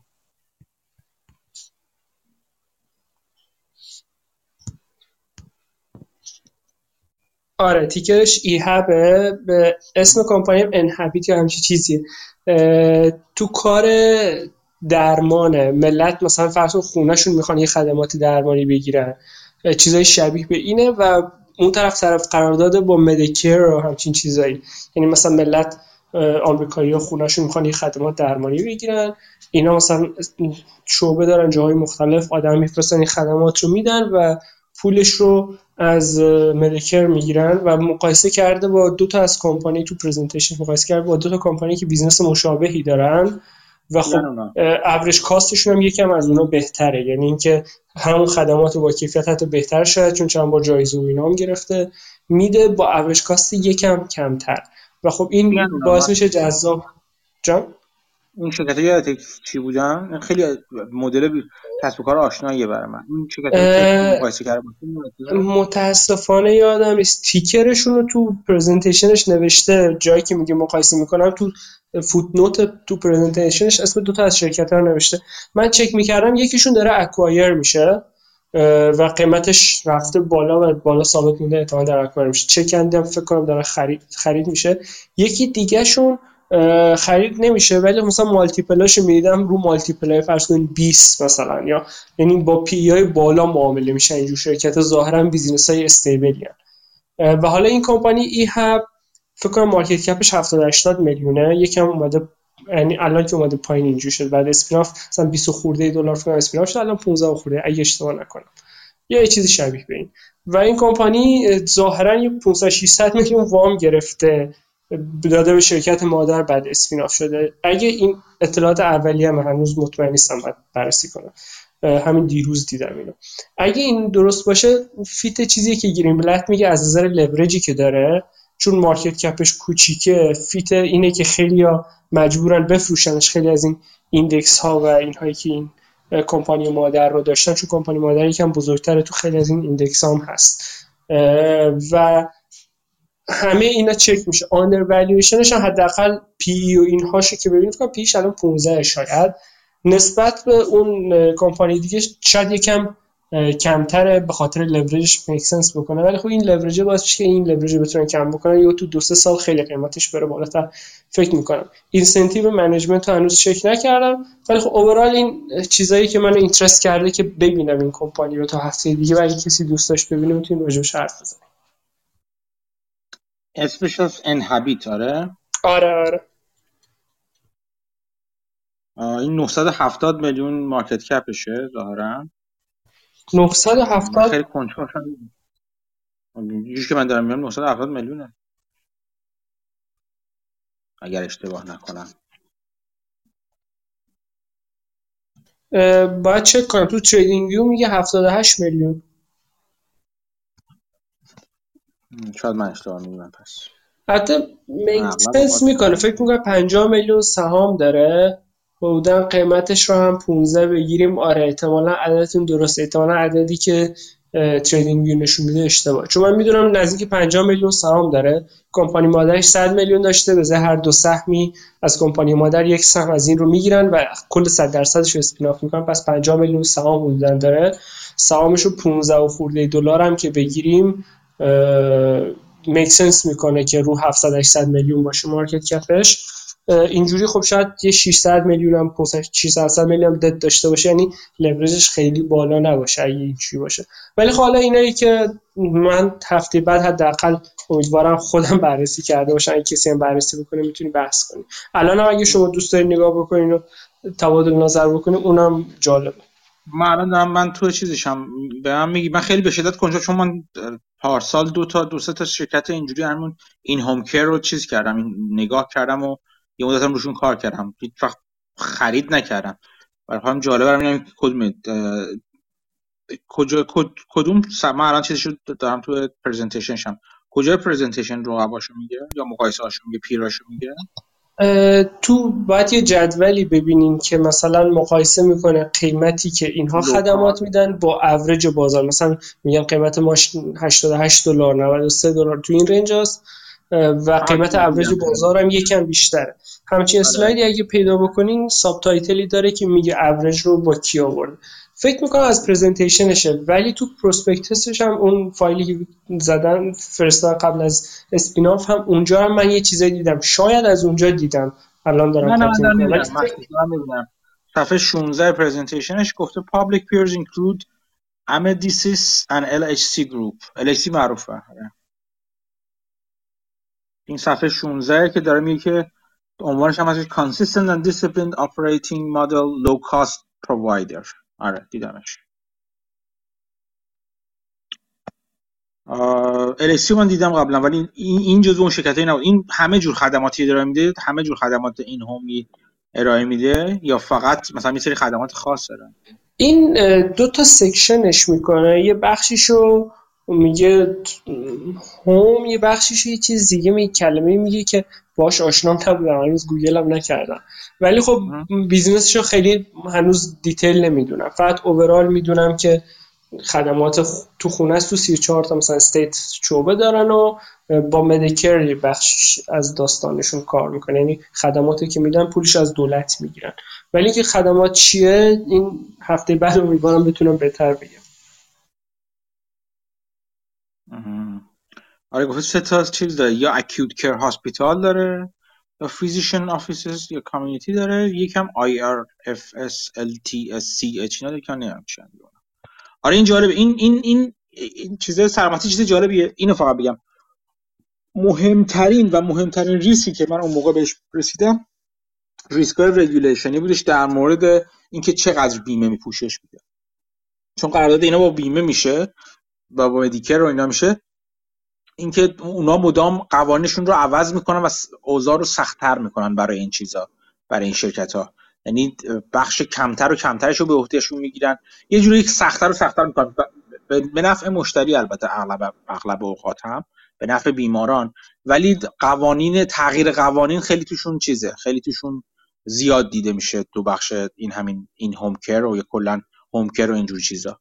من یادم مهمترین ریسک اون موقع پارسال اوایل پارسال داشتم بررسی می‌کردم این این بود توشون. به این قسمتش توجه کن. حالا می‌تونیم نگاه کنیم هفته دیگه راجبش صحبت کنیم یا هفته های دیگه.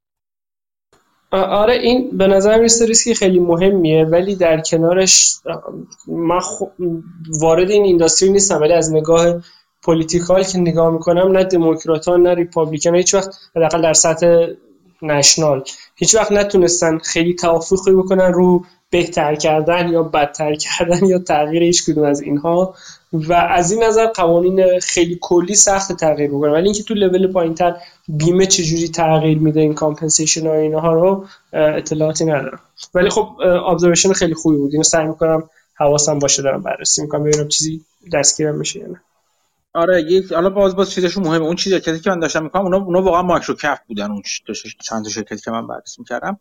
و یه چیزیشون این بودش که اینا کاری که می‌کردن که مثلا اغلبشون اینجوری بودن که می‌رفتن physician های چیز رو این کسایی که حالا مثلا چی میگمش personal PSA بهشون میگن personal support چی بهشون میگن. اینا رو شرکت های محلی و کوچیک رو اکوایر می‌کردن و بزرگ و بزرگتر می‌شدن. رشدشون از اینجا میومدش اگر این شرکت که تو میگی بدهی بزرگی روش سوار شده باید کشف خیلی مطمئنی داشته باشه. یعنی بررسی اینکه چقدر تلاطم داره کشف فلوش و اینا فری کش رو داره برای اینکه بتونه دت سرویسش رو بده خیلی مهم میشه. کاورنتاش خیلی مهم میشه. نوع استاش خیلی مهم میشه. این چیزی که باید دقت کنی. کیان استاش اگر مثلا چه می‌دونم یکی از شرکتی که مثلا توی شماره ویژه خبرنامه من اولین شماره ویژه گذاشته بودم شرکتی بهشون هم بدهی زیادی داشت. یک خوبی که داشت این بودش که املاک زیادی داشت یعنی املاک قابل توجهی داشت و کاری که می‌تونست بکنه مثلا این بود که اگر و خب در موقعیت خاص و سختی هم هنوز قرار داره این شرکت. تو همون یکی از های خودروه. یه چیزی که وجود داره توش خوبیش که وجود داره که این املاکش می‌تونه sale lease, با... lease back کنه. کاری که می‌کنن که اون ساختمونی که مثلا دارن اینا رو میفروشن به یه فروشنده از خود یارو چیزش می‌کنن. از خود یارو اجارش می‌کنن دوباره. اینجوری عملا capital light می‌کنن خودشون رو و تو موقعیت های برهه های حساس کنونی می‌تونن از چیز covenant اشون در برن تا حد زیادی یا مثلا debt, debt relief بگیرن یه جورایی. توجه به بخش asset ش خیلی مهم میشه تو این شرکت های equity stub اصطلاحا یک باز یه توصیه دیگه دارم که بکنم این که برای این equity فصل مربوط به equity stub کتاب چیز رو بخونین. فصل کوتاه خوبی هستش. کتاب Manual of Ideas مال میهایلویچ اون رو بخونید اصلا راجع به همین هست دیگه. equity stub این شرکت هستن که بدهی خیلی بزرگی دارن بخش بزرگی از enterprise value شون بدهی حساب میشه و market cap کوچیکی دارن و به قول خیلی لورج هستن خیلی اهرم شده هستن. و همونطور که مسعودم به خوبی شرکت شمشیر دو دم می‌تونن باشن. همونقدر که اگر بتونن از پس این چیزشون بر بیان سهام به شدت رشد می‌کنه همونقدر هم این بار بدهی ممکنه زیر سنگینی خودش این سهام رو خورد کنه. اون فصل مربوط اون کتاب فصل خیلی خوبی است. کلا کتاب جالبی از این نظر که سبک های مختلف سرمایه گذاری رو نگاه می‌کنه. مثلا اینکه مثلا چنم رو اسپینافا چجوری سرمایه گذاری کنیم؟ دنبال 13 افا و 13 فایل 13 افا چجوری بدیم ها هر فصلش مال یه سبک ولی اینوستینگ هستش. اون فصل اکویتی استابشون که یه بار من کلیت یه کلیتی راجبشون صحبت کردم اون فصل رو توصیه می‌کنم بخونیم. سلام. سلام چیزی که من دارم می‌بینم این خیلی دتش بالا نیست. چهار درصد نسبت به equity ش debt داره.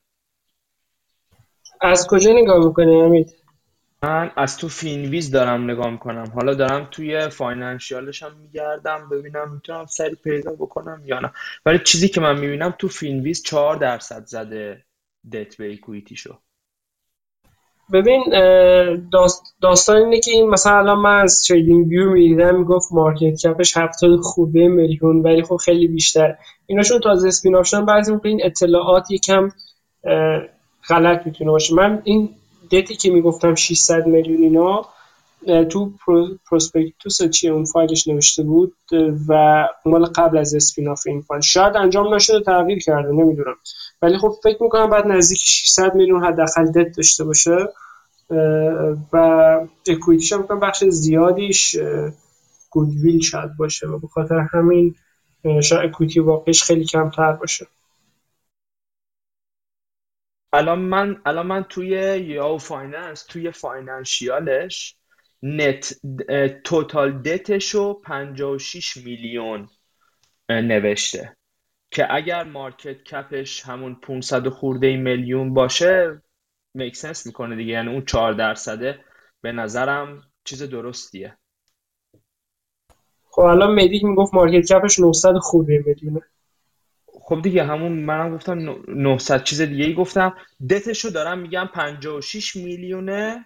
market cap ش اگه 900 تا باشه خب کمه دیگه دتش خیلی زیاد نیست. آها من 500 شنیدم ببخشید. آره اینجوری باشه که دتش زیاد نیست ولی خب من تو فایلش می‌کنم شاید بیشتر من از Seeking Alpha دارم میگم. حالا باز خواهم نرفتم. Seeking Alpha می 932 میلیون market cap شه enterprise value ش هم یک میلیارد و 80 میلیونه. زیاد نیست یعنی صد خورده ای مثل اینکه بدهی داره یا کل چیزشه کل liability شه که باشه هم کرده. خب اگه بدیش بدیش کم باشه از اون ور undervalue میشه. چون که peer اش تقریبا P/E 20 دارن. اینجوری P/E میشه 10 فکر کنم تقریبا 100 میلیون 100 خورده میلیون درآمدشه. EBITDA ش 140 میلیون بود آخرین بار. free cash flow ش هم 100 100 خورده ایه. اینجوری یه multiple 10 می‌گیره relatively میشه undervalue چون multiple های شبیه به فکر کنم تو peer اش رو 20 بود اگه اشتباه نکنم. آره این trailing P/E ش که زیر یکی اصلا. اینجور که این داره میگه. میگه باید دید این spin-off ا دقیقا حرف مسعود از این نظر درسته که باید حتما رفت و خوندشون. ببینید چیکار دارن می‌کنن اینا. با نگاه کردن به عددی که اتوماتیک حساب شدن نمیشه چیزی در آورد.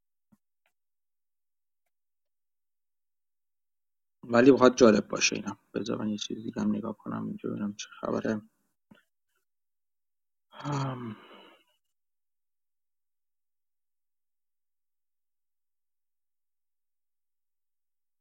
آره این این باید ایده جالبی باشه. بریم بخونیم راجعش ببینیم که چه خبره. یه نگاه بندازیم به این اوضاع احوالش ببینیم. کی اسپین آف شده؟ مسعود می‌دونی؟ این فکر کنم در حد یه هفته است یا مثلا تو این رنج. به خاطر همینه که عدد تریدینگ ویو اینا یکم به هم ریخته چون که هنوز فکر کنم کوارترلی ریزالتی چیزی نداده و عدد فکر کنم اشتباه. آره یه دونه 8K من فقط ازش می‌بینم فعلا. از خودش. اور بذاریم چیز دیگه. فرم چهار فرم چهار. داخلش دارم می‌خرم؟ چک نکردم داخلی ها رو. ولی اگه دارم می‌خرن که خبر خوبیه. نه نه من, نم... من نمی‌دونم دارم می... می‌پرسم. um, acquired. این سال چیزی ما با... شانس ما این چیز فایل من داره بازی در میاره. PDF کنم نمی‌تونم ببینم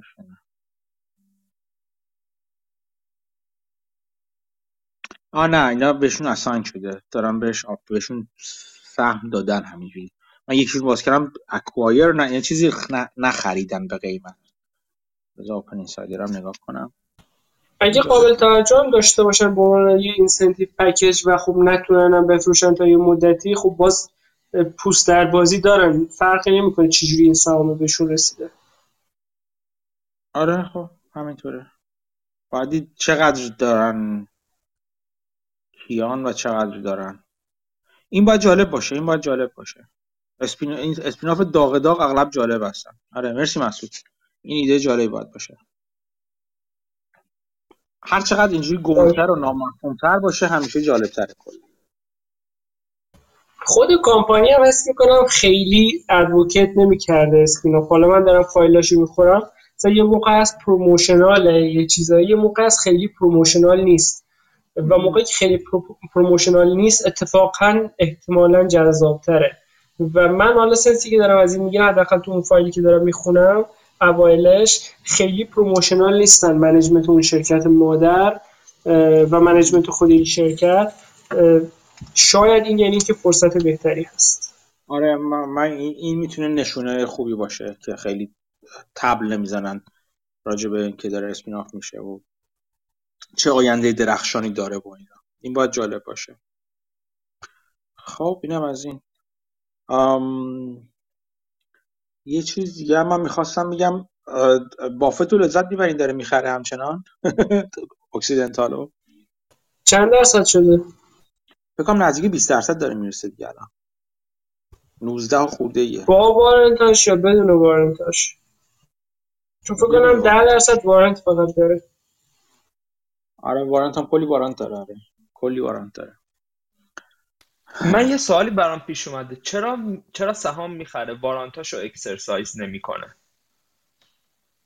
به خاطر اینکه نمی‌خواد dilute کنه فعلا. مثلا احتمالا ممکنه هیچ وقت هم exercise نکنه خب. یه دلیلش اینه نمی‌خواد dilute کنه سهام رو اگه بخواد کل کمپانی رو بخره خب حق رأی بیشتری می‌خواد. به نفعشه که تا می‌تونه سهام جمع بکنه و بعد با warrant اینا مثلا بتونه کل کمپانی رو شاید private بکنه دیگه. یعنی یه leverage buyout هم یه buyout باشه. حالا لورج نمی‌کنه واقعا. آره. الان اگر بخواد میگم اگر بخواد الان وقت اجرا کردنش نیستش. اگر فکر کنه که مثلا برای خریدن اگر هدفش خریدن کل کمپانی باشه و ببینه برای چیز رای رای آوردن نیاز داره که warrant اشو exercise کنه می‌کنه دیگه. چیزی نداره. این poison pill ی چیزی نداره تا اونجا من می‌دونم توی چیز توی Occidental Occidental اصلا هیچ ناراحتی و چیزی هم نداره که از اینکه بافت داره سهام داره بزرگش میشه. من فکر کنم به نفعشون هم هست. یعنی شما فرض بکنید که اصلا پرایوت بشه بره تو تیم بافت. کل مارکت که داره فشار ESG و همه اینا رو میاره. اینا اصلا پرایوت بشن برن یه سابسیدی یه برکشایر بشن شاید به نفعشون هم باشه. من یه چند چیز خوندم. هم نیومد که با شما هم در میون بذارم در همین چند روز گذشته. یه چیزی هست یه وبلاگی بود یه موقعی. الان Substack پولی هم هست البته. به اسم Science of Hitting که مال الکس چی هستش که آدم آدم جالبی دید دید منطقی و خیلی جالبی داره. جزو ولی investor ایی که من از قدیم دنبالش می‌کردم. و دورا دور میشناسمش از نزدیک نمیشناسمش. ولی بسیار آدم جالبیه. اگر می‌خوایم بیشتر بشناسینش همین Science of Hitting رو توی چیز تو پادکست توبارس کارلای سرچ کنید می‌تونید ببینید. نوع حرف زدنش رو نگاهش رو می‌تونید باش آشنا بشید. این یه چیزی نوشته بود اخیرا تو همین سابستک پولیش راجع به چیز راجع به همین خرید بافت و اینا بعد سابقه خرید خرید, خرید نگاه بافت به انرژی و اینا رو نوشته بود که خیلی جالب بودش.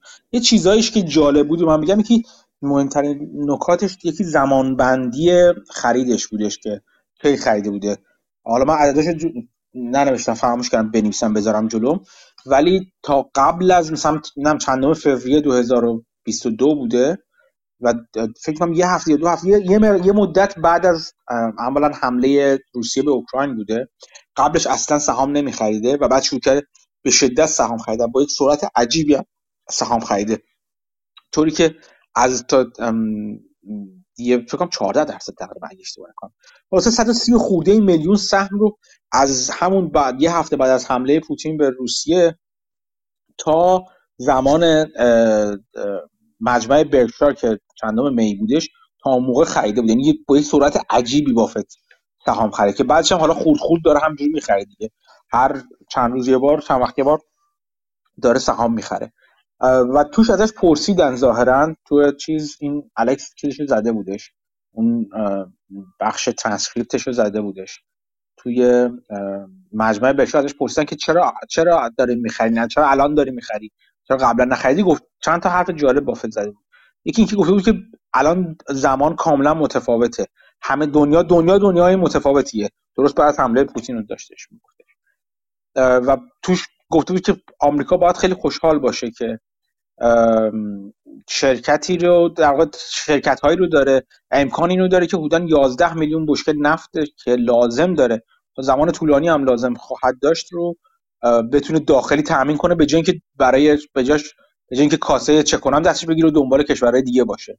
یعنی رو تاکید رو چیز داخلی تاکید کرده و خب یه مقدار و بعد اینم تاکید کرد که گفته بود که من نشستم آخر هفته کل presentation Occidental خوندم و دیدم همه چیش برام make sense می‌کنه اصطلاحا و همه چیز به نظرم منطقی میاد و اون موقع بود که شروع کردم خریدن. و خب خیلی جالب هستش که اولا که Occidental بخش بزرگی از درآمد نفتیش از حوزه Permian ه که نفت shale آمریکا باشه یا از حوزه بود یکی از چند حوزه بزرگ نفت شیل باشه. و این خیلی جالب است که بافت داره اینجوری بهش نگاه می‌کنه.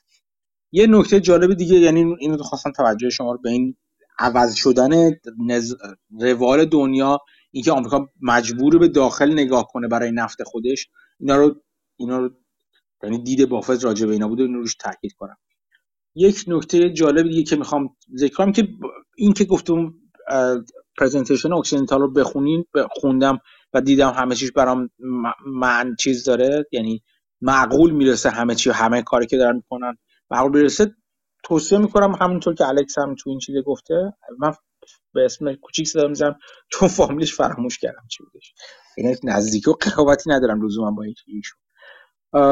ولی اینکه چه چیزی برید بخونید ببینید که چه چیزهایی تو presentation ش گفته. و از اون جالبه من توصیه می‌کنم حتی چند تا چیز قبلترش رو بخونید. presentation های قبلی رو بخونید conference call های قبلی اگه گوش کنید اگه حوصله دارید گوش کنید. ولی کلیتش که اگه حوصله نداری من به شما بگم این است که انضباط بسیار جدی مالی Occidental رو داره میگه. و اینو مقایسه کنید با Chevron Chevron هم شرکتی که تو اونم بافت سهام زیادی خریده اخیرا. این دو تا شرکت خیلی جدی. یعنی شوران که خیلی به قول معروف وکال هم هستش. چند تا راهکار رو مثلا مثلا شوران این این قسمتش راجع به شوران دارم میگم. چون به هر بافت مهر تاییدش زده با خرید سهامش روش. این نکته رو ذکر کردن که ما باید فوت کاربن فوتپرینتمون رو بیاریم پایینتر. یه سری یه قسمت بزرگی از جهتگیریمون روی این خواهد بود.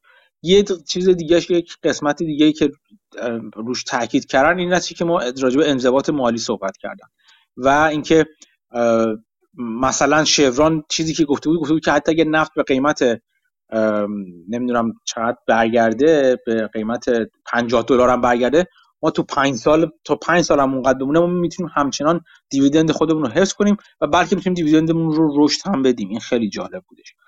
و باز چیز جالبش اینه که Chevron مثلا تو زمانی که من مدیرعاملش توی یکی از همین conference call ای اخیرش گفته بود تو سی و چند سال اخیر dividend شون مدام رشد دادن.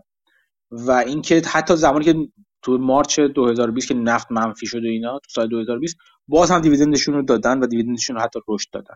این خیلی نکته مهمیه و تاکید کرد روی که ما هدفمون برگردوندن سرمایه به سرمایه گذار هستش انضباط مالی هستش. توش تاکید که هم شوران هم اکسیدنتال. روی پایین آوردن کپکس خودشون خیلی تاکید کردن به شدت تاکید کردن. و اینکه قرار نیست مثل دفعه قبل خیلی در واقع بیمه ها با هزینه کنن هزینه هزینه حفر چاهایی کنن که speculative باشه اصطلاحا یا خریدهایی کنن که خریدهای بدی باشه. خیلی روی انضباط مالی تاکید کردن و این چیزی بود که به نظر من چشم بافت رو گرفته و بافت ترجیح میده. شرکتی شرکتی که انضباط مالی درستی داره. اگر فرض کنیم که آها یه چیز یه چیزی هم قبلش بگم.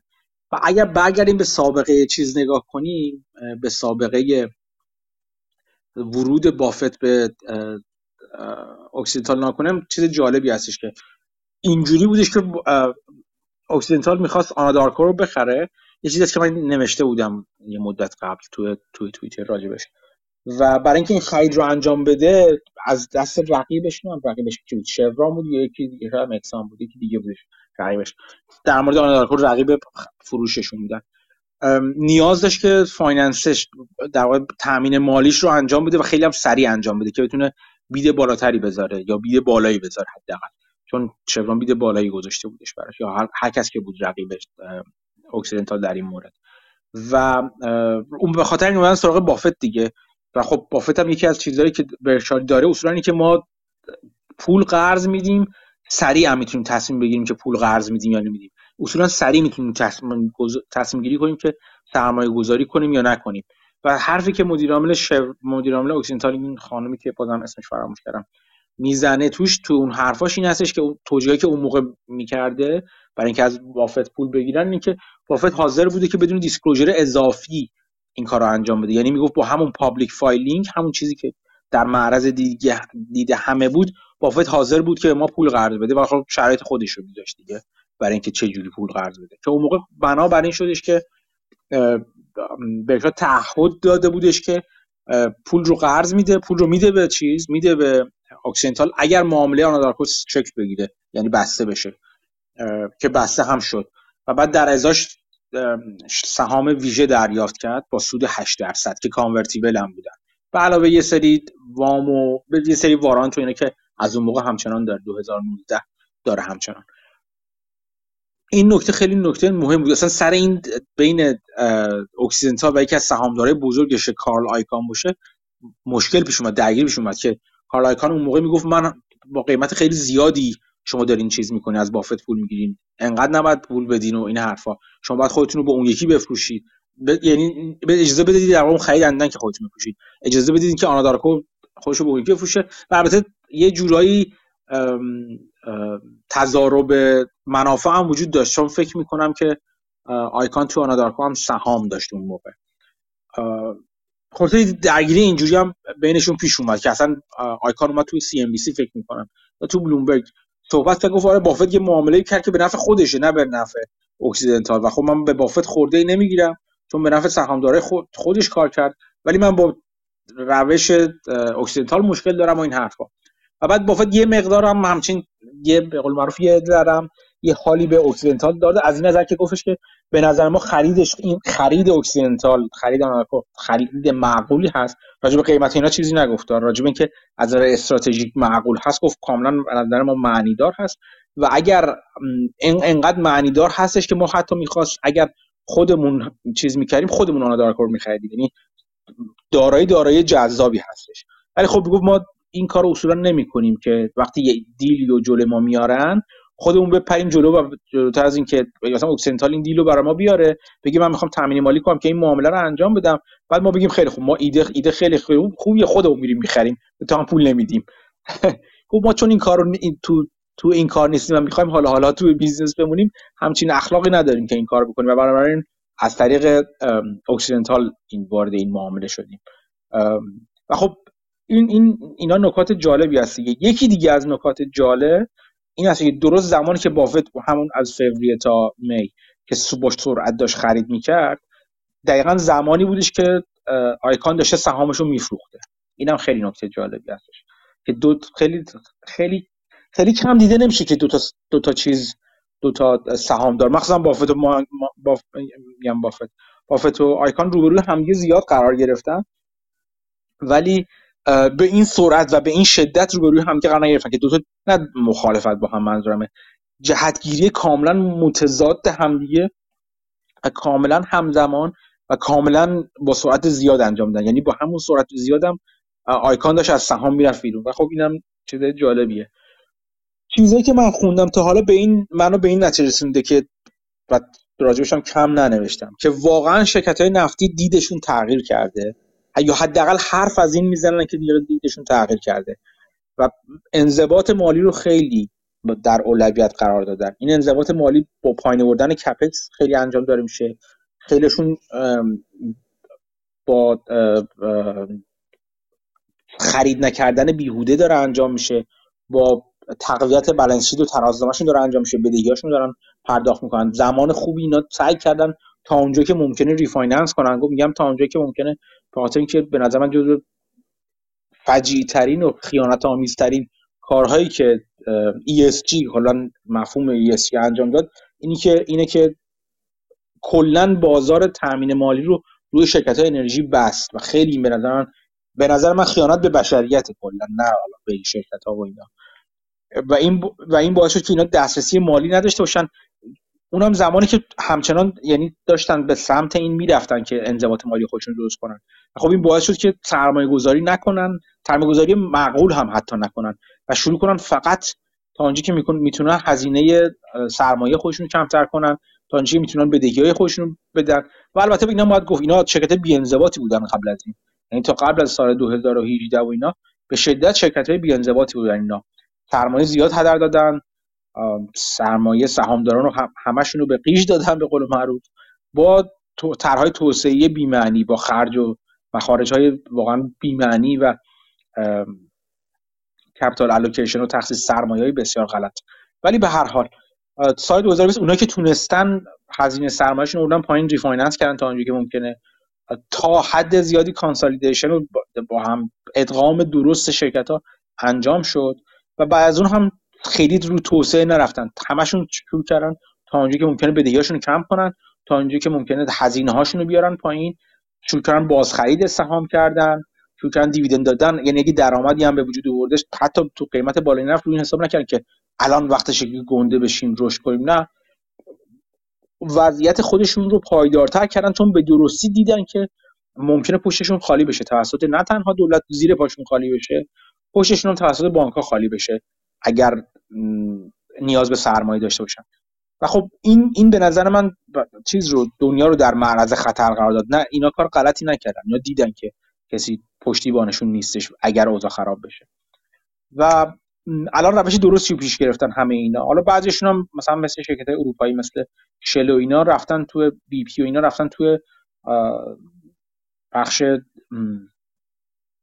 سرمایه گذاری های تجدید پذیر که باید ببینیم که حالا چجوری عمل می‌کنن این سرمایه گذاری بعضی دیگهشون مثل شوران اینا که محکم وایسن میگه که نه ما کارمون این هستش تا حدی رفتن روی رو renewable ها هم رفتن مثل مثلا ذرت و حالا مثلا دیزل سبز و از این حرف هم رفتن. ولی تا حد کمتری به حال footprint carbon foot carbon footprint شون رو دارن کمتر می‌کنن تاثیرات محیط زیستیشون دارن کمتر می‌کنن. ولی بنا به این ندارن که دیگه بیمه ها با هزینه توسعه کنن و این خبر خوبیه برای سهام داره به نظر می‌رسه این همون چیزی که بافت می‌خواد دیگه. و یه نکته دیگه این که برای اینکه همچین شرکت هایی پیدا کنید لازم نیست فقط دنبال بافت برید تو اکسیدنتال یا شوران شرکت های میانه و کوچیک دیگه هم هستن که به همین قدر دارن منظم و منضبط در واقع عمل می‌کنن. و اونها حتی ارزش گذاری حتی خیلی بهتری هم هستن دارن. توی کانادا مخصوصا شرکت نفتی خوبی دیده میشن. که همینقدر منضبط دارن عمل می‌کنن. با ارزش گذاری بسیار بسیار جذابتر از اکسیدنتال که حالا شرکت بزرگ شناخته شده ای هستش. این این به نظر من چیز مهمیه که نگاه کنید شما. و فرصت های خوبی توی انرژی داره ایجاد میشه.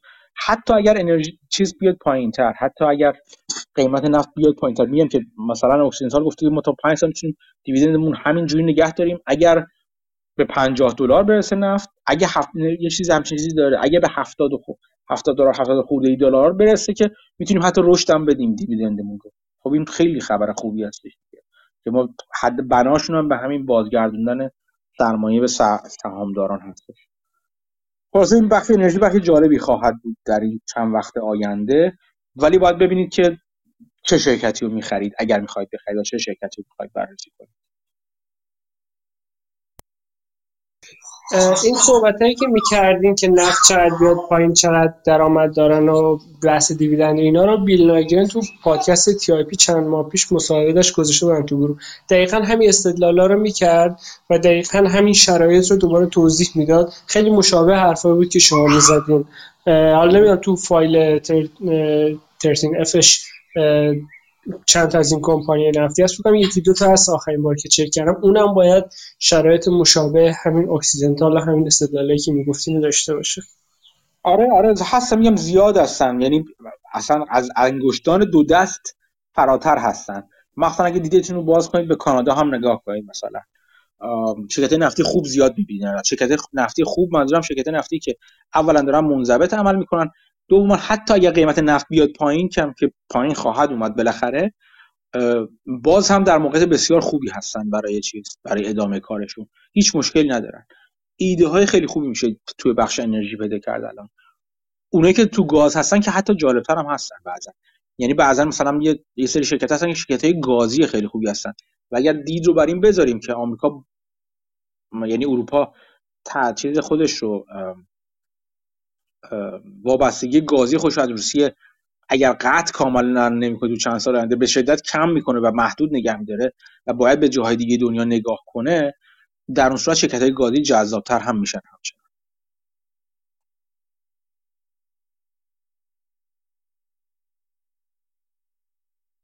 خب اینم از خب دیگه چه خبر؟ این لینکی رو خواستم پیدا کنم بذارم اینجا.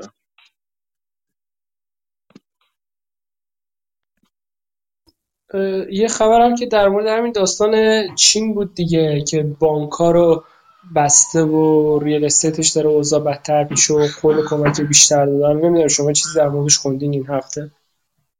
من نه این هفته چیز خیلی چیز نه خیلی نخوندم. بجز اینکه اتفاقا اوبرش من دیدم.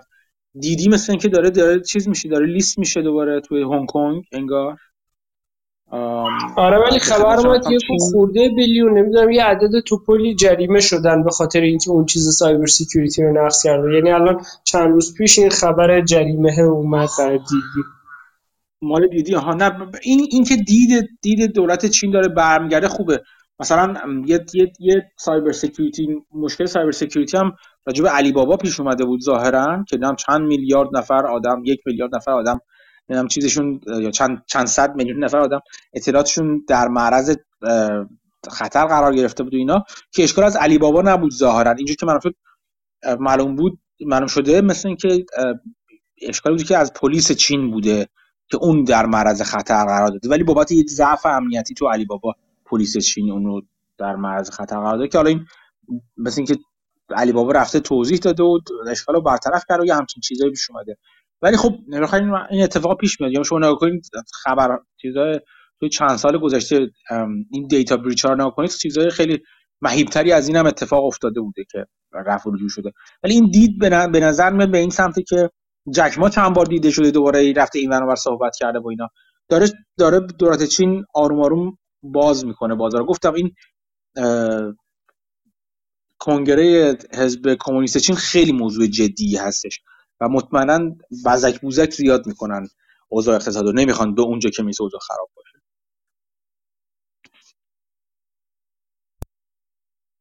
آره حالا زارن ترمویل تو بخش ریل استیتش بیشتر شده. زارن ملت تو چین خیلی از این هوم بیلدرها خونه هاشون رو پیش فروش می‌کنن ماهیانه قسط میدن مردم چین و بابت اون خونه ساخته میشه. ظاهرا یه کمپینی را افتاده که ملت قسطا رو ندن. و خب این خیلی. فشار رو به هوم بیلدرها چند برابر کرده. از اون دولت اومده به بانکا دستور دادی که خب بیشتر به اینا پول بدین که خونهایی که قرار بوده بسازن رو بتونن بسازن. مثل اینکه چین هر چقدر داره شل می‌کنه می‌بینه همچنان خیلی قبلا سخت گرفته و الان اوضاع خرابه و داره هی بیشتر و بیشتر استیمولس اضافه می‌کنه به بازار. آره آره همینطوره.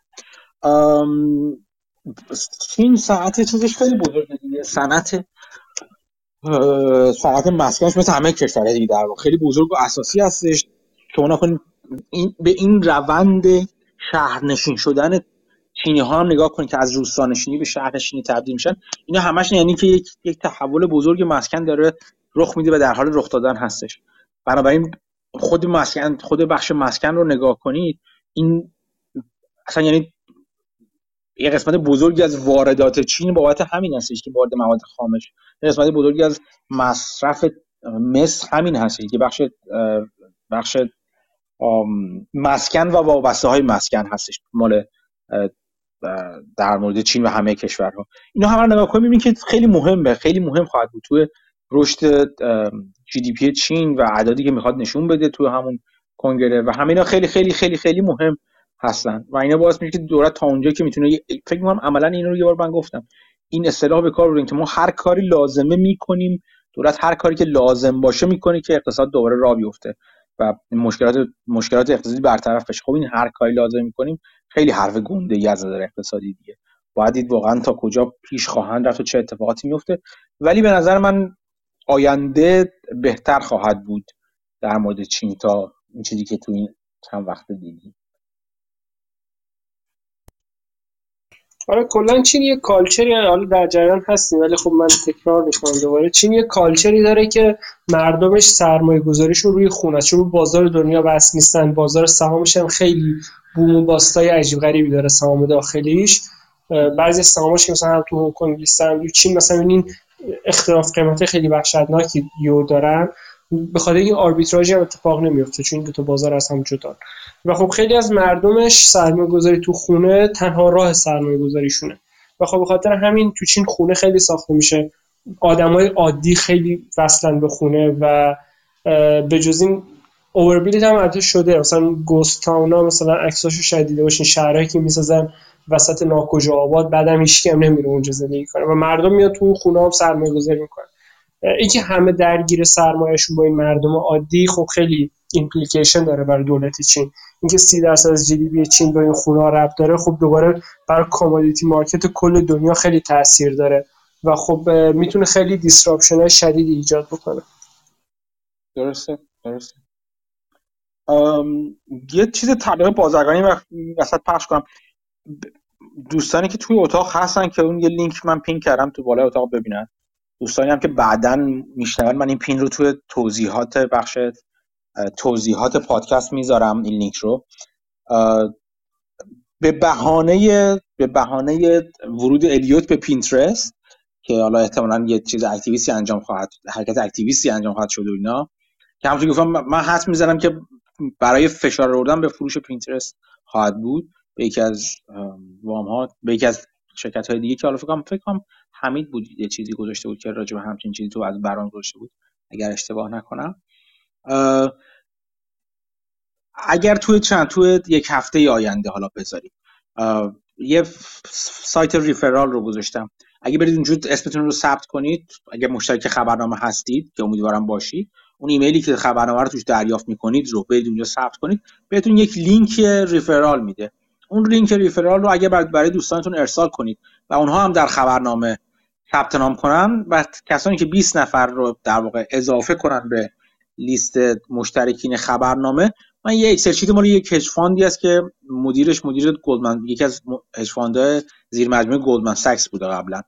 یه Excel sheet ارزش گذاری پینترست از دست محبوبی و دست من رسیده. اون رو باهاش به اشتراک می‌ذارم. با اون لینک referral می‌تونید اگر اون لینکی که اونجا پین کردم و واردش بشید. ایمیل خودتون رو وارد کنید یک لینک referral می‌گیرید. اون لینک referral رو به هر کدوم از دوستانتون بدید و اونا برن تو اون لینک. حالا سوش باز می‌کنن یه جایی باز میشه براشون. ایمیل خودشون رو ثبت کنن و مشترک پادکست بشن. مشترک همین رایگان پادکست نه مشترک پول. و به 20 نفر برسه اون Excel sheet رو من برای شما ارسال می‌کنم. این فرصتش هم تا انتهای هفته یعنی تا هفته آینده همین روز هست در واقع. امیدوارم که ازش از این فرصت استفاده کنید و این Excel sheet بگیرید به نظر من Excel sheet خوبیه. به عنوان template به کار خیلیتون ممکنه بیاد. سه تا سناریو base base case و و bull case رو در نظر گرفته و یه سری متغیرهایی رو می‌ذاره. خیلی خیلی به کار ارزش گذاری شرکت هایی میاد که شرکت های social social media هستن. مثل توییتر مثل دالاد اسنپ مثل هر شرکت دیگه. که وجود دارن. و با پارامترهای این چونین در واقع ارزش گذاری رو شروع می‌کنه. به نظر من بد نیست. Excel Excel sheet بدی نیست. من توی یک دونه از شرکت های خیلی کوچیکی که large نبود مثل پینترست اینا قبلا استفاده کردم. نمونه اینه یه نمونه اینو که داشتم. یه سری از این جور Excel sheet ها رو ما به عنوان چیز می‌ذارم. من احتمالا توی چیز. به عنوان تقدیر و پاداش کسانی که توی این ریف برنامه های ریفرال شرکت می‌کنن. این یکی تا هفته آینده وقت داره فقط. 20 نفر رو در واقع به پادکست بیافزایید از این طریق. وقتی اون افراد افرادی که شما بهشون ریفرال دادید برن ثبت نام کنن من می‌بینم که از طریق شما ثبت نام کردن. اون لینک مخصوص خود شما رو تولید می‌کنه اون وبسایت. و بعد به کسی که 20 نفر رو refer کرده باشن این Excel sheet براشون ارسال میشه. اینم از خب پیام بازرگانی تمام شد. برگردیم سراغ روال عادی قضیه برنامه‌مون. یک چیز دیگه می‌خواستم بگم که این روزا برای من جالب شده. فرصت نکردم چند تا مقاله رو گذاشتم کنار که بخونم راجبش. گفتم حالا احتمال هفته آینده راجبش صحبت می‌کنم. باز بحث cryptocurrency هست یا رمز ارزها. از نظر اینکه این چیزایی که داره ایجاد میشه این ورشکستگی که داره پشت هم داریم می‌بینیم. یکی یکی دارن بعد از سلسیوس یک دو سه تا دیگه هم اعلام ورشکستگی کردن یا وارد یا حداقل دسترسی به چیزشون رو قطع کردن ریدمپشن رو قطع کردن اینا. راجبه فکر می‌کنم من راجبه تامس برازیل با شما صحبت کردم. که نوع سرمایه گذاری که این می‌کنه میره مثلا اون تعهدات این exchange به کسایی که cryptocurrency شون رو توشون به امانت گذاشته بودن حالا. اونا رو از اینا می‌خره که بعدا در طول زمان بتونه اینا رو redeem کنه و در واقع زنده کنه. مثل هر جور سرمایه گذاری توی ورشکستگی هست. یه جور distressed investing هست. این خود این آدم هم اصولا value investor هست. value investor واقعا یعنی تا بیخ تا بیخ بن value investor ولی value investing ش روی cryptocurrency اومده و از این نظر برای من خیلی جالبه. جایی که اغلب value ها نمیرن ولی این آدم میره چون deep اینجوری داره نسبت بهشون. یک بحثی را افتاده این اخیرا که وقتی یک exchange ی اعلام ورشکستگی مثلا می‌خواد بکنه خب کی کی کجا قرار می‌گیره؟ چون نگاه کنید مثلا اگر اون وامی گرفته باشه خب یه سری وام دهنده داره به عنوان طلبکار از خودش. یه سریشون یه سری افراد اومدن چیزشون رو گذاشتن رمز ارزهاشون حالا بیت کوینشون یا هر چی که هستش رو گذاشتن تو اون اکسچنج کاستودیانشون شده. اونها یه سری هستن. یه سری دیگه هستن مثلا به قول معروف کارمنداش هستن وامدارای دیگه هستن. اینا همه طلبکار هستن. اینکه به چه طریق این طلبکارا ساختار بندی بشن توی ارزش گذاری کسی که میره دیسترس اینوستینگ می‌خواد انجام بده روی اینا خیلی مهمه دیگه. یه بحثی که الان مطرح هستش این هستش که اون کسانی که مثلا مثل بانک ها این چیزی که وجود داره در مورد بانک ها می‌دونید که یک چیز FDIC وجود داره. که موجودی بانک ها هم تا سقف هم 200 هزار دلار توسط دولت بیمه شده. یعنی مثلا من پول توی بانکی گذاشته باشم تحت این پوشش بوده باشه این بانک بانک رگوله باشه اگر بوده باشه. مثلا یه میلیون دلار گذاشتم تا دی تا 200 هزار دلارمو دولت بیمه کرد. یعنی اگه بانک ورشکست بشه یا هر چیزی بشه 200 هزار دلارم مطمئنا به برمیگرده. باقیش مثلا میره توی روال حالا ورشکستگی وجود دارن همین این قوانین خیلی از کسانی که رمز ارز خودشون در اختیار این exchange ها گذاشتن ادعا می‌کنن که با این این, در مورد اونها هم برقرار باشه. یعنی میگن که به هر حال اون cryptocurrency ما که اون تو گذاشته شده این مال ماست. به ما مربوط نیست که شرکت چقدر بدهکاره به کی به پیمانکار خودش به نمی‌دونم کارمند خودش به فلان بانک بابت هر چیز خودش به صابخونه خودش. ما این پول ما باید بیمه شده باشه. و حالا این بحث میاد که خب اگر ما همچین regulation ی وجود نداره براش. یکی از دعوایی که الان داره میشه همین هست دیگه. که دوباره باز SEC و CFTC با هم یه کشمکش و جنجال دارن اینی که خب کی باید رگوله کنه؟ اون مثلا یکی از حرفای CFTC این هست میگه خیلی خب این exchange اگر مثلا چه می‌دونم شما یک exchange مثلا گندم باشه اون کسی که گندم خودش رو در اونجا در اختیار کسی گذاشته تا گذاشته که معامله کنه بفروشه.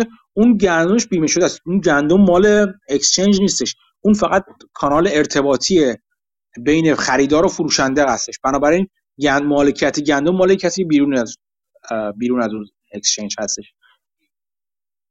به خاطر همین CFTC میگه خب ببین این بیت کوین هم همین جوریه. بیت کوین یا هر رمز ارزام همینجوری commodity هستن. این باید بیاد زیر نظر ما. و خب اینم برگه برنده اون سمت دیگه. یعنی در مقابل SCF در مقابل SEC این داره این برگه برنده رو در واقع رو می‌کنه. که ادعا کنه که چه میگم بهش قانونگذاری و مقررات مربوط به بیت کوین و سایر رمزارزها باید توسط SEC انجام شه یا کمیته commodity ها باید انجام شه. خب این این چیز جالبه. این تبعاتی داره برای کسی که distressed investing می‌کنن. که یکی از اونها ممکن من باشم. خب به همین دلیل سازوکار جالبی که حالا احتمالا من من یه سری میگم یه سری مقاله رو گذاشتم کنار بخونم. تو هفته آینده شاید بیشتر راجع بهش صحبت کردم. این یکی از موضوعاتیه که این روزها بسیار برای من جالبه. و خب گفتم که شاید حالا با شما هم به اشتراک می‌ذارم مقالات رو وقتی در حال خوندنشون هستم. و احتمالاً چند خطی هم شاید راجبشون بنویسم که شاید برای شما هم جالب باشه. این هم چیزی بود که خواستم بگم. دیگه من اینجا چی دارم؟ من اینجا چیز دیگه ای ندارم. سوالی صحبت از طرف بچه ها محسود حمید کیوان که بالا هستین و سایر دوستان که پایین هستن. سوالی صحبتی دارید؟ صحبت خاصی که نه چند تا موضوع جالب من خوندم. آره آره محسود چه همین بگو آره چی گذشته. چند تا پادکست خوب گوش دادم. یکیش یه پادکستی بود که زیر یکی از توییت های خود شما هم گذاشتم. فکر کنم اسم پادکستش The Next Big Trade که دومبرگ اوورده بود باش صحبت می‌کرد. در مورد مارکت انرژی صحبت های جالبی می‌کرد و در مورد نوکلیر انرژی هسته ای هم در واقع صحبت می‌کرد که مرتبط با همون توییتی که خودت زده بودی. یه پادکست جالب دیگه ای شنیدم از هاوارد مارکس با Exchanges at Goldman Sachs صحبت کرده بود. حالا خیلی شبیه به حرفای قبلی هاوارد مارکس بود ولی بازم جالب بود دیگه چون در مورد وضعیت کنونی صحبت می‌کنه دیگه. در مورد برهه حساس کنونی در واقع صحبت می‌کنه. و یک سری نکاتی که حالا قبلا هم گفته رو دوباره تکرار می‌کنه. از این جهت جالب بود. دیگه چه چیزی شنیدم؟ چند تا مقاله خوب توی بارونز خوندم و اکانومیستم که در مورد ESG یه پرونده جالبی باز کرده بود و در واقع یه سری حالا بیشتر آسیب شناسی بود از روند ESG مقاله های جالبی که مثلا توی بارونز خوندم یکیش در مورد وضعیت حوزه یورو و در واقع دردسر بانک مرکزی اروپا بود که برام مقاله جالبی بود. تو هفته گذشته پنجاه basis point یا نیم واحد درصد افزایش بهره داشت بانک مرکزی اروپا. که تازه بهره به صفر رسیده توی بانک مرکزی اروپا قبل از این منفی بوده. بعد از اون طرف هم که گفتن که ما همچنان به خرید اوراق قرضه ادامه میدیم. و حالا توی این مقاله هم گفته که مشکل اصلی که بانک مرکزی اروپا باهاش روبروه اینه که سیاست هایی که داره روی اقتصادهای خیلی متنوعی اثر می‌ذارن و روی این اقتصادا اثرات متنوعی می‌ذارن. مثلا آلمان براش بهتره که یورو تقویت بشه ولی اینکه یورو تقویت بشه روی اقتصاد ایتالیا که الان مشکل دارترین اقتصاد حوزه یوروه اثر در واقع برعکسی می‌ذاره چون هزینه قرض گرفتن ایتالیا رو بالاتر می‌بره و از اون ور داره rate hike می‌کنه از این ور میگه bond می‌خریم و میگه که کلا توی یه دوراهی خیلی بدی حوزه یورو و بانک مرکزی اروپا قرار گرفته. بعد یه ستون خیلی کوتاهی هم در مورد تاریخچه حالا این ارز واحد برای یه حوزه اقتصادی و همین در واقع انتقادایی که اقتصاددانا از همون روز اول می‌کردن به وجود یه واحد پولی واحد و سیاست پولی واحد برای اقتصادهای این چنین قوی و ضعیف و همون مشکلی هم که سال 2011 به وجود اومده بودم یه در واقع گریزی هم به اون می‌زنه و اونم یه بررسی کوتاهی می‌کنه و در واقع این برام مقاله جالبی بود. یه مقاله دیگه ای که باز جالب بود توی بارونز در مورد یه مشکلی بود که اقتصاد در واقع بحث انرژی های تجدید پذیر داره به وجود میاره.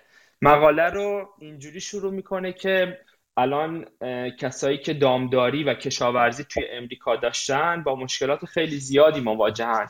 بالا رفتن قیمت کود شیمیایی کمتر شدن بارش بیشتر شدن خشکسالی افزایش قیمت خوراک این داما و میگه که خیلی هاشون حالا یا دامداریشون رو تعطیل کردن یا خیلی دیگه راقب به کشاورزی نیستن. از طرفی این شرکت هایی که کار در واقع انرژی های تجدید پذیر انجام میدن. با این اینسنتیوا و فشارا و هدفهایی که دولت امریکا گذاشته اینا خیلی به تکاپو افتادن چون که این انرژی های تجدید پذیر خیلی هم به زمین نیاز دارن. یعنی ما اگه بخوایم یه سولار فارمی بزنیم که انرژی خورشیدی تولید بکنیم و یا بیایم در واقع توربین بادی بذاریم اینا نیاز به زمین داره. و میگه که حالا از طرفی هم این مثلا جایی که آفتاب بیشتر هست همون جایی که دچار خوشسالی بیشتری شده.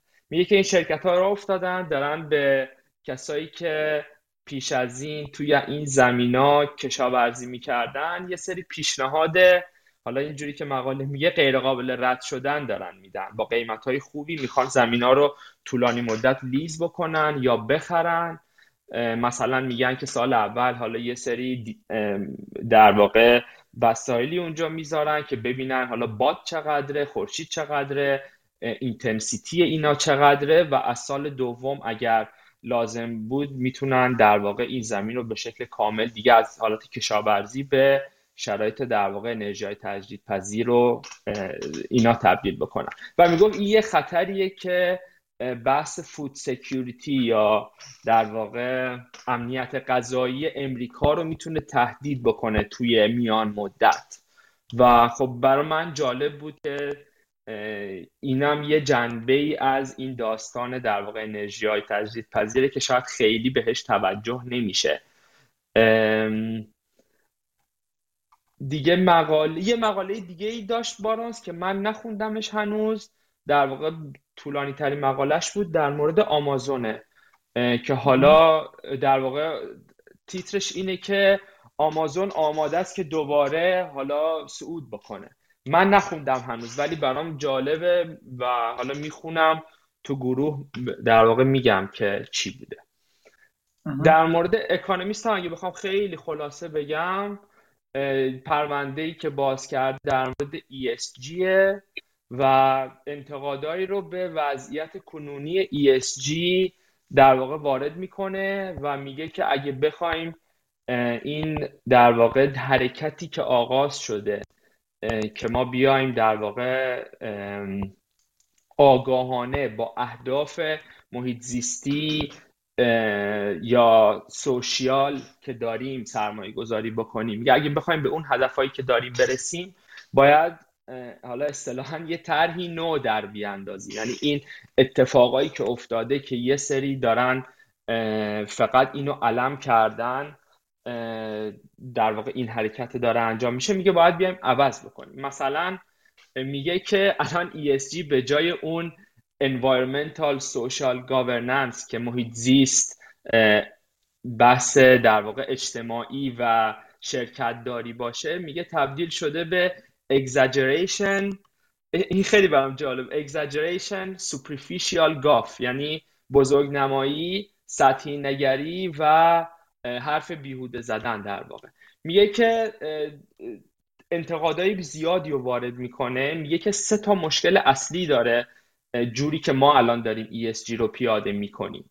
اولین مشکل میگه که اینا یک سری در واقع چیزی رو اومدیم با همدیگه باندل کردیم که بعضا اثرات عکسی روی همدیگه می‌ذارن. مثلا میگه که ESG میایم در واقع به شرکت هایی که حالا مثلا ESG rating خوبی دارن یا می‌خوان ESG rating شون رو بهبود بدن میگیم که سریعا باید به اون اهداف مثلا محیط زیستی که دارید برسید.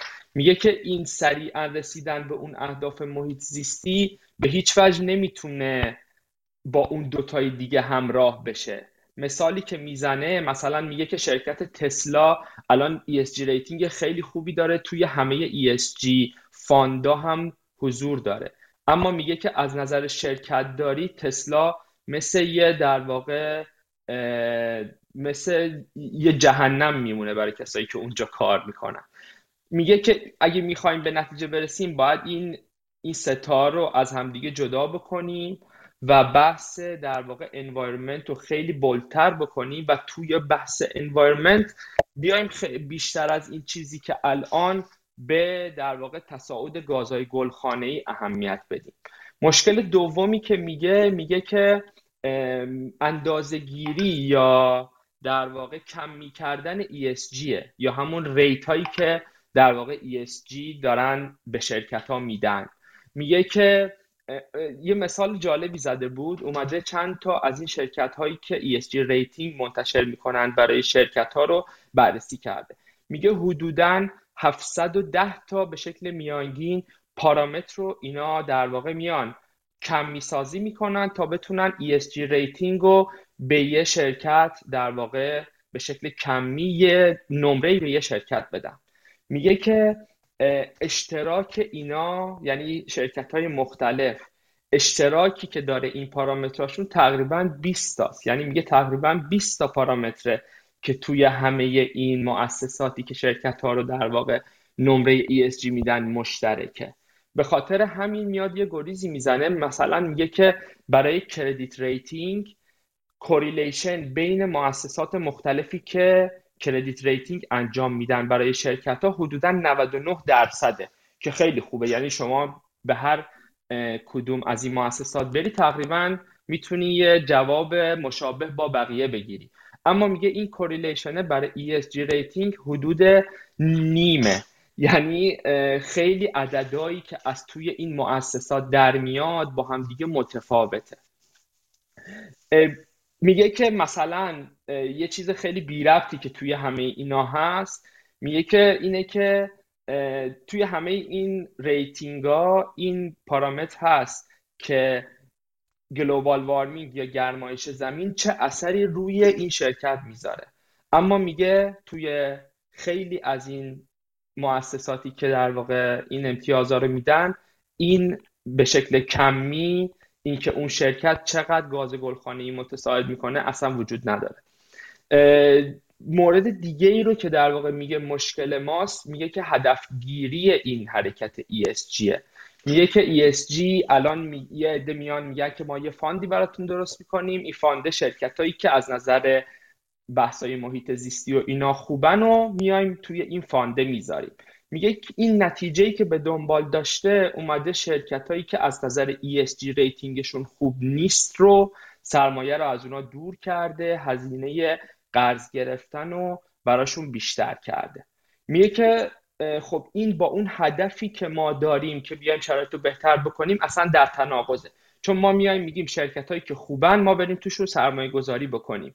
این چند تا عاقبت داره. اون شرکت هایی که می‌خوان عملکردشون رو بهتر بکنن که هدف اصلی ماست دسترسیشون به سرمایه کمتر میشه.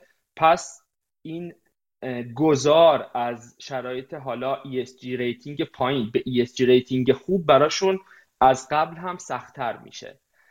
اتفاق دیگه ای که میفته میگه سرمایه گذارا میان از اینجور شرکت ها دور میشن. به خاطر همین نمی‌تونن اکتیویست در واقع توشون انجام بدن نمی‌تونن توی میتینگاشون رأی داشته باشن. میگه که اگه ما بخوایم واقعا به اون هدفی که داریم برسیم میبایستی بریم اون شرکت هایی که می‌خوان عملکردشون رو بهتر بکنن اتفاقا تارگت قرار بدیم اونا رو دسترسیشون رو به سرمایه بهتر بکنیم تا بتونن اون هزینه ای که لازمه برای اینکه عملکردشون رو از نظر ESG بهتر بکنن در واقع در دسترسشون قرار بگیره. میگه که یه جنبه دیگه ای که حالا من من تعبیر شارلاتانیسم رو بهش به کار می‌برم. میگه که یه عده از این فان منیجرها میان میگن ببینید مثلا شرکت های خوبی که وجود دارن حالا توی S&P مثلا گوگل و اپل و فیسبوک و یه سری شرکت دیگه اینا میان میگن که مثلا ما تا سال 20 می‌خوایم در واقع تصاعد گازهای گلخانه رو به صفر برسونیم. میان میگن ببینید مثلا اینا هم شرکت های موفقی هم ESG گولای خیلی خوبی برای خودشون تعریف کردن. اینو به نقل از در واقع داموداران می‌گفت توی یکی از مقالات این در واقع پرونده ویژش میگو داموداران میگه که این بعضی اوقات علت و معلولی این مسئله ESG با موفقیت شرکت ها ممکنه اشتباه گرفته بشه. می‌گفت ما باید به این فکر بکنیم که شرکت هایی که موفقن دارن در واقع اهداف ESG برای خودشون تأمین می‌کنن یا الزاما شرکت هایی که اهداف ESG دارن و تونستن وضعیت ESG شون رو بهتر بکنن موفق میشن. میگه معمولا از نوع اوله یعنی این شرکت ها اول موفق شدن حالا که business در واقع ثابت و خوبی دارن میان برای خودشون اهداف ESG هم تعیین می‌کنن. داموداران هم در ادامه همینو میگه که میگه که اگه ما واقعا بخوایم ESG investing انجام بدیم باید بریم شرکت هایی که می‌تونن عملکردشون رو بهتر بکنن تو حوزه ESG رو هدف قرار بدیم و روی اونا اتفاقا سرمایه گذاری بکنیم و ببینیم حالا طی زمان که ESG rating شون بهتر میشه آیا ارزش بازارشون و اقبال در واقع سرمایه گذارا هم بهشون بیشتر میشه یا نه. یه موضوع دیگه ای که میگه یه شارلاتانیسم ایجاد شده از طرف سر در واقع fund manager است. اومدن یه سری fund ی درست کردن گفتن ما میایم از یکی از همین ESG rating ها که بعضا هم بی ربطه استفاده می‌کنیم یه سری شرکت ها رو توی این fund می‌ذاریم. میگه که به شکل متوسط هزینه در واقع fund manager ها یا fee این صندوق ها که اکثرشون هم صرفا از این ESG rating ها استفاده می‌کنن و actively manage نیستن. تقریبا پنج برابر صندوق که ESG گولی ندارن برای خودشون. میگه که این فان منیجرها اومدن از این تبی که بین سرمایه گذارای معمولا جوون هم افتاده که بخوان در واقع یه حس غروری نسبت به حتی سرمایه گذاریشون داشته باشن.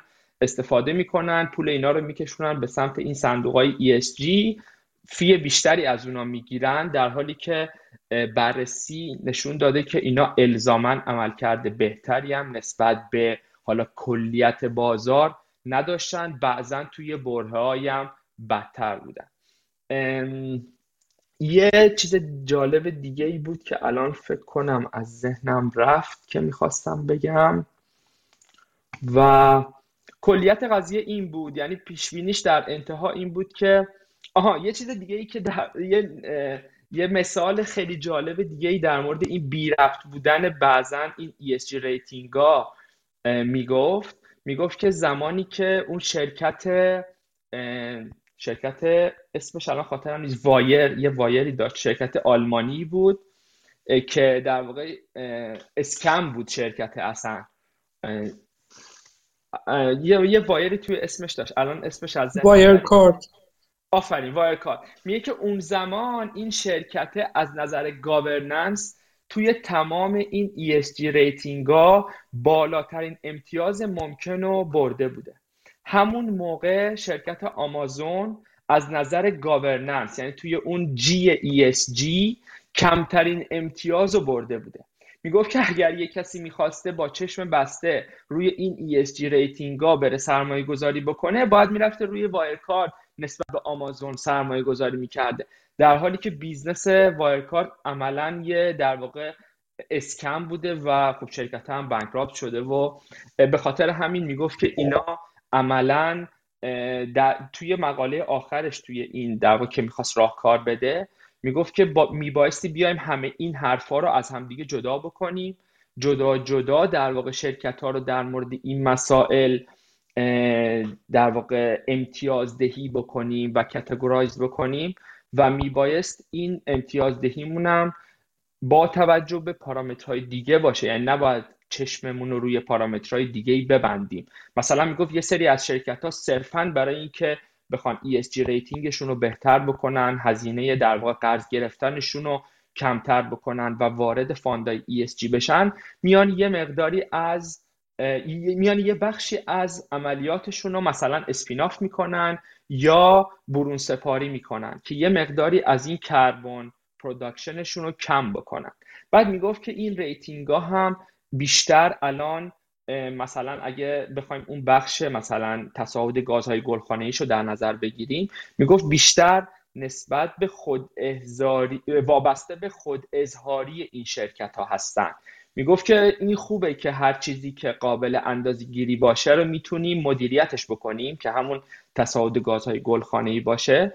اما می‌گفت همزمان هر چیزی رو که می‌تونیم کم می‌سازی بکنیم می‌تونیم دستکاری هم بکنیم منیپولیت هم بکنیم. می‌گفت الان این خود اظهاری که شرکت ها دارن آدیت نمیشه و این لازمه که رگولیتوریا بیان در واقع نسبت به آدیشن این بخش و نسبت به دقیق بودن این در واقع خود اظهاری شرکت ها هم در واقع توجه نشون بدن. یه چیز دیگه ای که می‌گفت می‌گفت هنوز براش هیچ تصمیمی گرفته نشده و هیچ قانونی براش گذاشته نشده.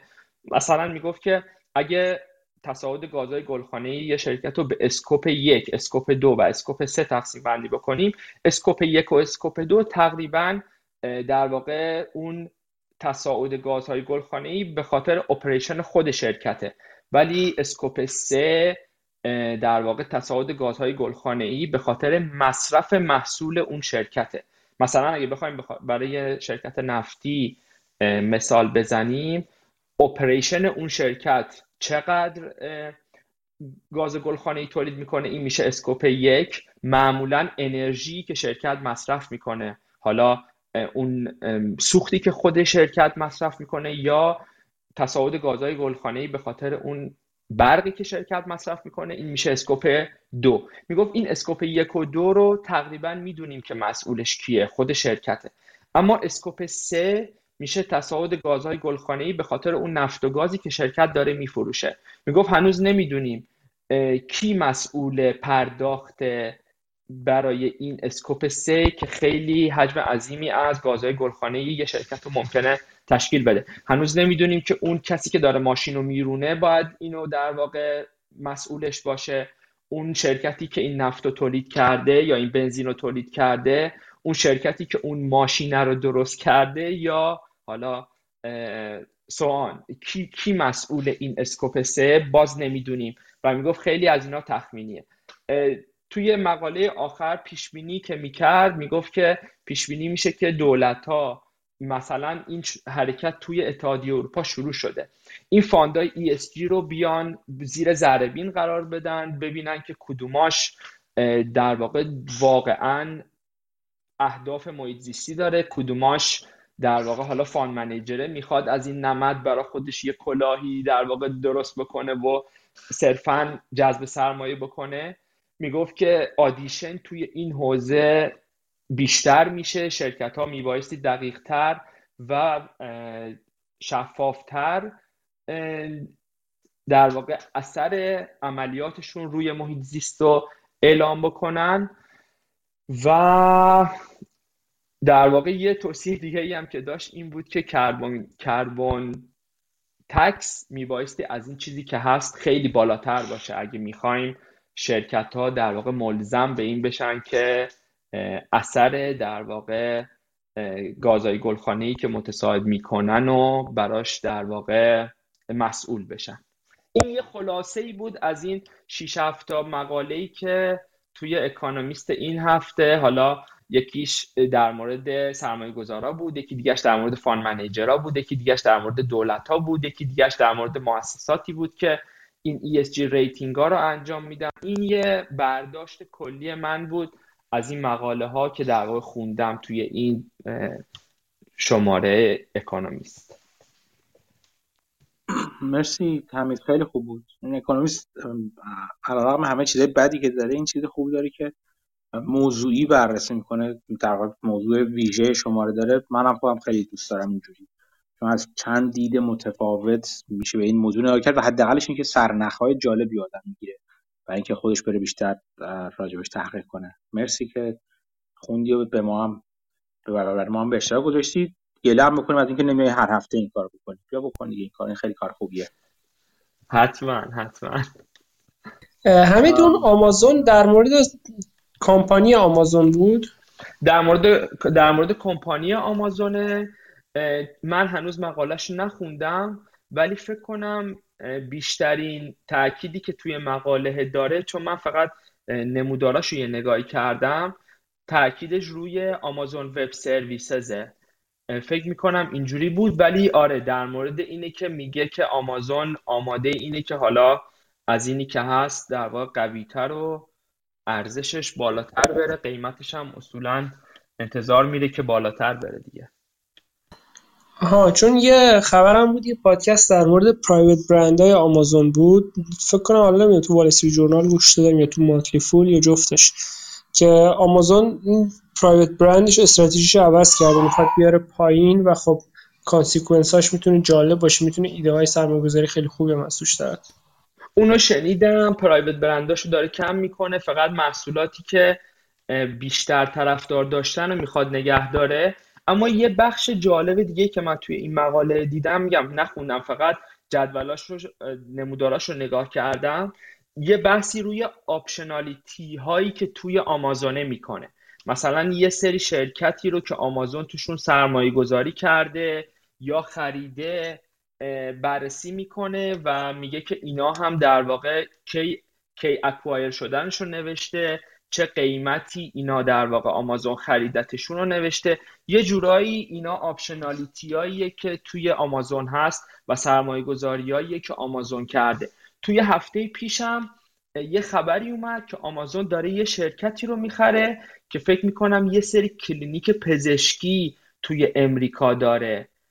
که نشون میده که حالا آمازون داره Medical آره One Medical آره داره وارد حوزه در واقع بحث درمان و سلامت هم بیشتر از این چیزی که الان هست. خیلی الان خیلی بخش کوچیکی داره فقط مشاوره ای گویا ولی این کلینیکه رو که می‌خواد بخره یا این کلینیک زنجیره ای رو که می‌خواد بخره می‌تونه وارد مستقیم وارد بحث درمان هم بشه.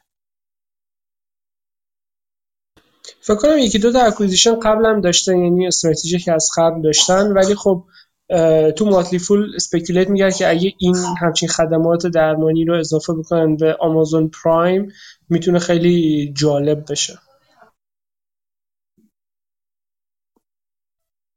آره حالا من این مقاله رو می‌ذارم تو گروه. اگه کسی خواست بخونه خودم هم می‌خونم. برای خودم جالب.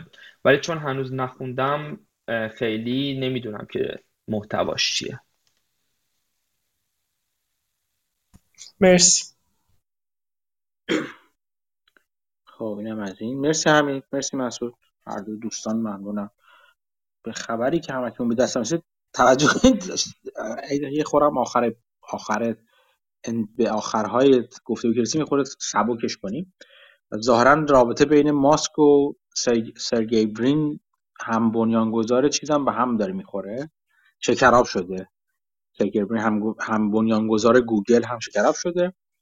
ظاهرا آقای ماسک با همسر ایشون هم رابطه برقرار کرده بودن چیزای جدید. به حالی که باید الان بیاد ماسک رو کنترل کنه. جالب بود. یه چیز جالب دیگه ای که این دومبرگ توی این پادکست می‌گفت می‌گفت که یه خبر جدیدی هم که اومده اینه که ماسک انگاری دوباره مذر گفتی پانش کنیم. می‌گفت که ماسک انگاری دوباره حامله است. بعد اون کسی که مصاحبه باش می‌کرد گفت آره انگاری این بار دوقلو داره. البته هفت بارم تا حالا بچه دار شده. این در واقع داشتن مسخرش می‌کردن به خاطر اون عکسی که ازش بیرون اومده بود. حالا اینم جالب بود دیگه گفتی که با اون خا... مثل که با پارتنر اون هم گذار گوگل هم رابطه داشته. اینم جالب بود. توی اون پادکست مسخرش می‌کردن. من برام جالب بود. آره گفته رابطه کوتاهی داشته و همین باعث شده که سیگر برین اوایل امسال برای طلاق اقدام کنه از همسرش. و خب خیلی چیز دیگه. چیز اصرار داره به اینکه چیز خوشی ژن خودش رو بگستره البته هر قیمتی که شده. پدر ماسک هم خیلی جالب بود. آره. پدر خودش آره. می‌تونه که پهلوانان بوده. آفرین. پدرش هم خیلی برای من اصلا شوکه کننده بود. چیزی که خوندم با دختر خونده خودش حالا گفته بچه دار شده. بعد یه شرکت آفریقای, جون... آفریقای جنوبی اگه اشتباه نکنم هم بهش گفته بیا اسپرم تو اهدا بکن چون زنان زیادی می‌خوان که مثلا و اینم گفته آره من یه اسپرم مثلا خیلی خفنی دارم که این ایلان ماسک از توش در اومده من اوکی هم با اینکه اهدا بکنم و این در واقع زنجیره رو ادامه بدیم دیگه. آره خلاصه. اینه وضعی بسیار هم عالی. کم کم فکر کنم گفتگو رو ببندیم. اگر دوستان صحبت دیگه ندارم من فقط یه بار یادآوری کنم. اون لینک بالای گروه رو ببینید. بالای اتاق رو ببینید. سعی کنید دوستانتون رو ارجاع بدید. به ازای هر 20 هر کس به 20 نفر در واقع تو یک هفته آینده بتونه ارجاع بده برای عضویت جدید در خبرنامه. اون فایل Excel sheet رو من براش میفرستم برای ارزش گذاری Pinterest که فایل خوبی هستش. به کار میاد به نظر من. حالا حداقلش اینکه نگاه کنید ببینید یه hedge fund manager حرفه‌ای که تو Goldman Sachs هم کار می‌کنه چطوری ارزش گذاری می‌کرده؟ دیگه الان نیستش چجوری ارزش گذاری می‌کنه سهام رو؟ سهام شرکتی مثل Pinterest رو که در واقع base ش social media ایده خوبی بهتون میده. اگر دیگه صحبتی نیست کم کم ما اتاق رو ببندیم. این گفتگو که ضبط شده توی پلتفرم های پادگیر. سعی می‌کنم خیلی زود بذارم چون می‌خوام اون لینک رو لینک ریفرال رو اونجا هم بذارم. یک چیز دیگه می‌خواستم بگم که فراموش کردم. آها راجب نز... چیز راجب خبرنامه اینا.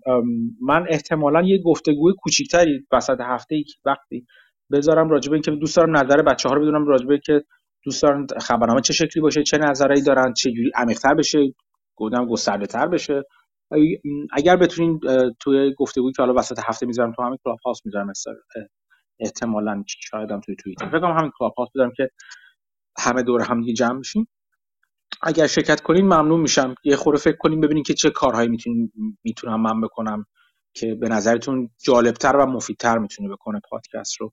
خیلی اینجا نخواستم مطرحش کنم ولی اگر شرکت کنید تو اون گفتگوی کوتاه هم خیلی کوتاهتر خواهد بود البته.